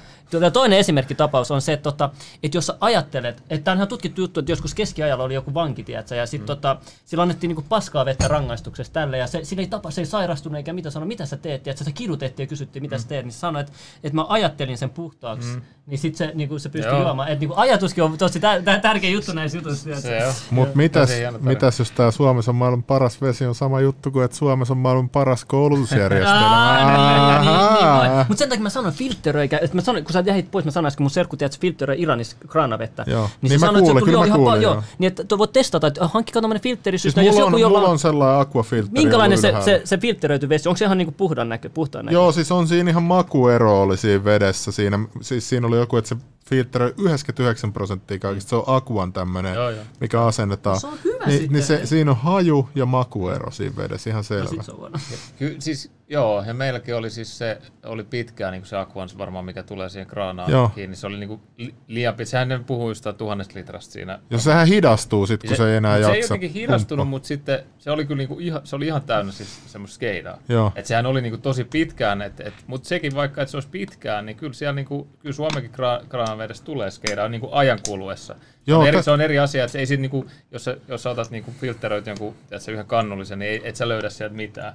Jossain maissa sä löydät, että siis niinku jo siitä pienestä määrästä. Joo, siis täällähän kävi silleen, että mä olin kylvyssä, tota niin, niin sit pistin vettä tulee, mä katsoin, että mitä hittoa, tää on punaista tää vesi, tai tällaista niin kuin jotain ruosteen väristä. Niin Ei ollut sit- Nokian sit- vettä Sit, jo, sit ei. mä ajattelin, että ei hittoa, että täällä on käynyt jotain, että, että mä lähden hakemaan tota lähdevettä. Niin sit mä ajan tosta auton ulos tosta parkkihallista, niin sit toi oli vettä täynnä toi koko niinku risteys tossa, että siellä oli räjähtänyt joku iso putki, ja se niinku laski sellaisen shokin, mikä Niin, niin. laski ne roskat irti. Joo, joo, Niin sit mä niinku tajusin, että että tätä roskaa tulee vähän koko ajan, mutta sitten kun mä näin sen määrän, mitä sieltä tulee sellaista niinku ripulin väristä vettä, niin kyllä niinku yris meinas lentää. Et se on. Joo. Et siellähän on paljon noin putket, nehän Niin. kerää sitä. Kun sekin, jos sä et voi tietää sun oman putken kuntoa tilaa, tiedätkö sillä Niin. tavalla, se on se ongelma. Ja sitten ihmiset myös kä- käsketään, tiedätkö, että ainakin jätä, jos sä käytät hanavettä, niin jätä ainakin aamulla minuutiksi vähintään valuu, että, se, että se vanha vesi sieltä putkista tulee, mutta ei jengi tiedä, että sä Niin ja tällaisessa isossa talossa, niin en mä usko, että se auttaa, vaikka sä jätät minuutiksi, kun se tulee niin kaukaa se vesi. Ja... Niin. Joo, mutta vesi, se on, se on meidän elämä, se on tärkein juttu, mitä te laitatte teidän kehon sisään ja yleisiin eniten, mitä laitatte, niin totta kai se on tärkeä asia miettiä, minkälaista vettä te laitatte ja tutki oikeasti. Ei tässä tämä sellainen asia, mitä oikeasti kannattaa tutkia perin pohjin. Onko, hei, mulla tuli nyt mieleen, joku kysyi fluorista. Mä muistan, meillä ala-asteella syöttiin fluoritabletteja. Oliko niistä mitään hyötyä ikinä? Vai oliko ne vaan jotain? Siis mit- mitä, mikä kerro toi ilme Veli, on? siis fluoritabletteja an, an, annettiin oikeasti. Joo, tekalle tokan luokalla, muistan, sinne mentiin kaikki, meitä opettiin pesee hampaat koulussa ja sitten hampaiden jälkeen me saatiin fluoritabletti, se piti syödä. Mitä helvettiä, tämä on ihan hullu. Vai fluori vai mikä fluo, en mä tiedä Ja mistä toinen sitä juttu, sanotaan. mitä, mitä jengi on kiinnittänyt huomioon mainoksissahan, näettekö te minkälainen määrästä tahnaa on siinä hammasharjassa, kun lapset laittaa. Mä aina mietin, mikä vittu tuo määrä on. Tuo on ihan helvetin iso määrä. Tuo- Niin, onko sitä pitää Joo. laittaa ihan pien määrä? Joo, ihan pien määrä, se riittää se, mä, mä, mä tunnen sen ja tiedät, sä, niin kuin, jos on vaikka minttua tai muuta, se on koko, sun ihan pienestä määrästä, sun koko hampaat on jo ihan, tiedät, miksi tarvit näin paljon sitä, se on ihan, niin kuin halutaan sitä fluoria oikein meidän kehoon, tiedät, se, oh. Joo, toi on kyllä mielenkiintoinen aihe kaikkinensa. Ja siis kyllä mä muistan itsekin, siis meillähän tuli just niinku hammaslääkäri tuli tai hammashoitaja tuli kouluun just ekalla ja tokalla. Ja sitten niinku kaikilla laittaa, laitettiin sitä semmoista niin sanottua hyvän makuista fluoria ha- hampaat täyteen. Ja sitten jos se fluori hammastaan, ja sitten kun muistin, mä ostettiin ulkomailla vielä, niin siellä oli sillä että jotenkin, että tästä kraanavedestä ei saa tarpeeksi tätä, niin sitten me syötiin niitä fluoritabletteja joka päivä. Joo, joo, just joku Mutta mut se, mut se, että niinku, et sitähän sitä on tutkittu, ja taas kerran tämä on semmoinen ihan niinku oikeasti tutkimus, tutkimus, missä on tutkittu äh, vanhojen ihmisten äh, käpyrauhasia, eli aivoissa on käpyrauhanen, yksi aivojen osa, Jop. niin se on täysin kalsifioitunut va- vanhoilla ihmisillä, siis tässä tu, niinku otannassa oli siis joku, muistaakseni 80 pinnaa puhuttiin. Sen takia, kun mä uskon Jeesukseen vai? No, Mikä, ei- mitä se tekee se, mä- mä- käpyrauhanen? Se, se, se käpyrauhanen, käpylisäke, niin Uh, se, sen, sen toimintaahan ei tunneta. Et tässä mennään taas niinku mielenkiintoista. Jos, sä- jos sä mietit aivoja, että mikä on niinku maailman tutkituin uh, osa-alue ihmisessä, tai ehkä tässä koko universumissa, niin ne on aivot. Ja nyt meillä on yksi osa aivoissa, joista tiedemiehet sanoo, että "Ö, me ei tiedetä, mitä tämä Aina tekee. normaali jakso tosta. Ei, ei, Ei mua kiinnosta, kuunnella. Kuunnelkaa. Miksi meillä ei kerrottu, että ykkösluokan myrkky käytetään rotamyrkkynä tätä fluori, fluoria, tiedätkö? Mä oon aina miettinyt, että niinku, miksi meillä ei ikinä kerrottu tätä näin, että niinku, mi- miksi meillä ei kerrottu haitoista ollenkaan. Ja just tuosta käpyrauhasesta, että et, et kun se on kuitenkin, se, on, se kal, kalsifioi sen. Ja se on oikeasti siis, niin kuin mietitään, että meillä on, meillä on niin kuin suurimmalla osalla ihmisistä on täysin kalsifioitunut, eli poissa käytöstä yksi osa aivoista. Ja sitten tämä on yhtäkkiä meille ihan ok. No, miten sitä voi puhdistaa? Nyt mulla tuli paniikki. No hei. sanotaan näin, että mä, mun, hen, mun henkilökohtainen niin kuin neuvo on, että jätä se fluori pois. Ja sitten on jotain niin kuin free tox, tiedätkö, juttuja, mihin mä en ole niin hirveä, mutta ihan varmasti jos katsot niin kuin, ää, tota, kuinka puhdistaa fluori Onko mitään todistetta, että sit pystyy puhdistamaan? Onko No mitään, si- kukaan ottanut si- mitään siinä, kuvia? Siinä mennään ehkä, ehkä enemmän siihen, että mä luulen, että niitä tutkimuksia ei ole, että niinku olisi niinku, ää, no si- siinä varmaan pitäisi aivokuvantaa, koska ei tietysti niinku leikata, mutta kuolleilta on just niinku leikattu ja katsottu, että, että, että se on kalsifio. Paljon aivokuva maksaa. Ää, no tietysti jos saat vakuutukseen, niin ei niin hirveän paljon, mutta muutenhan se on joku tonni ainakin yli, jos ei.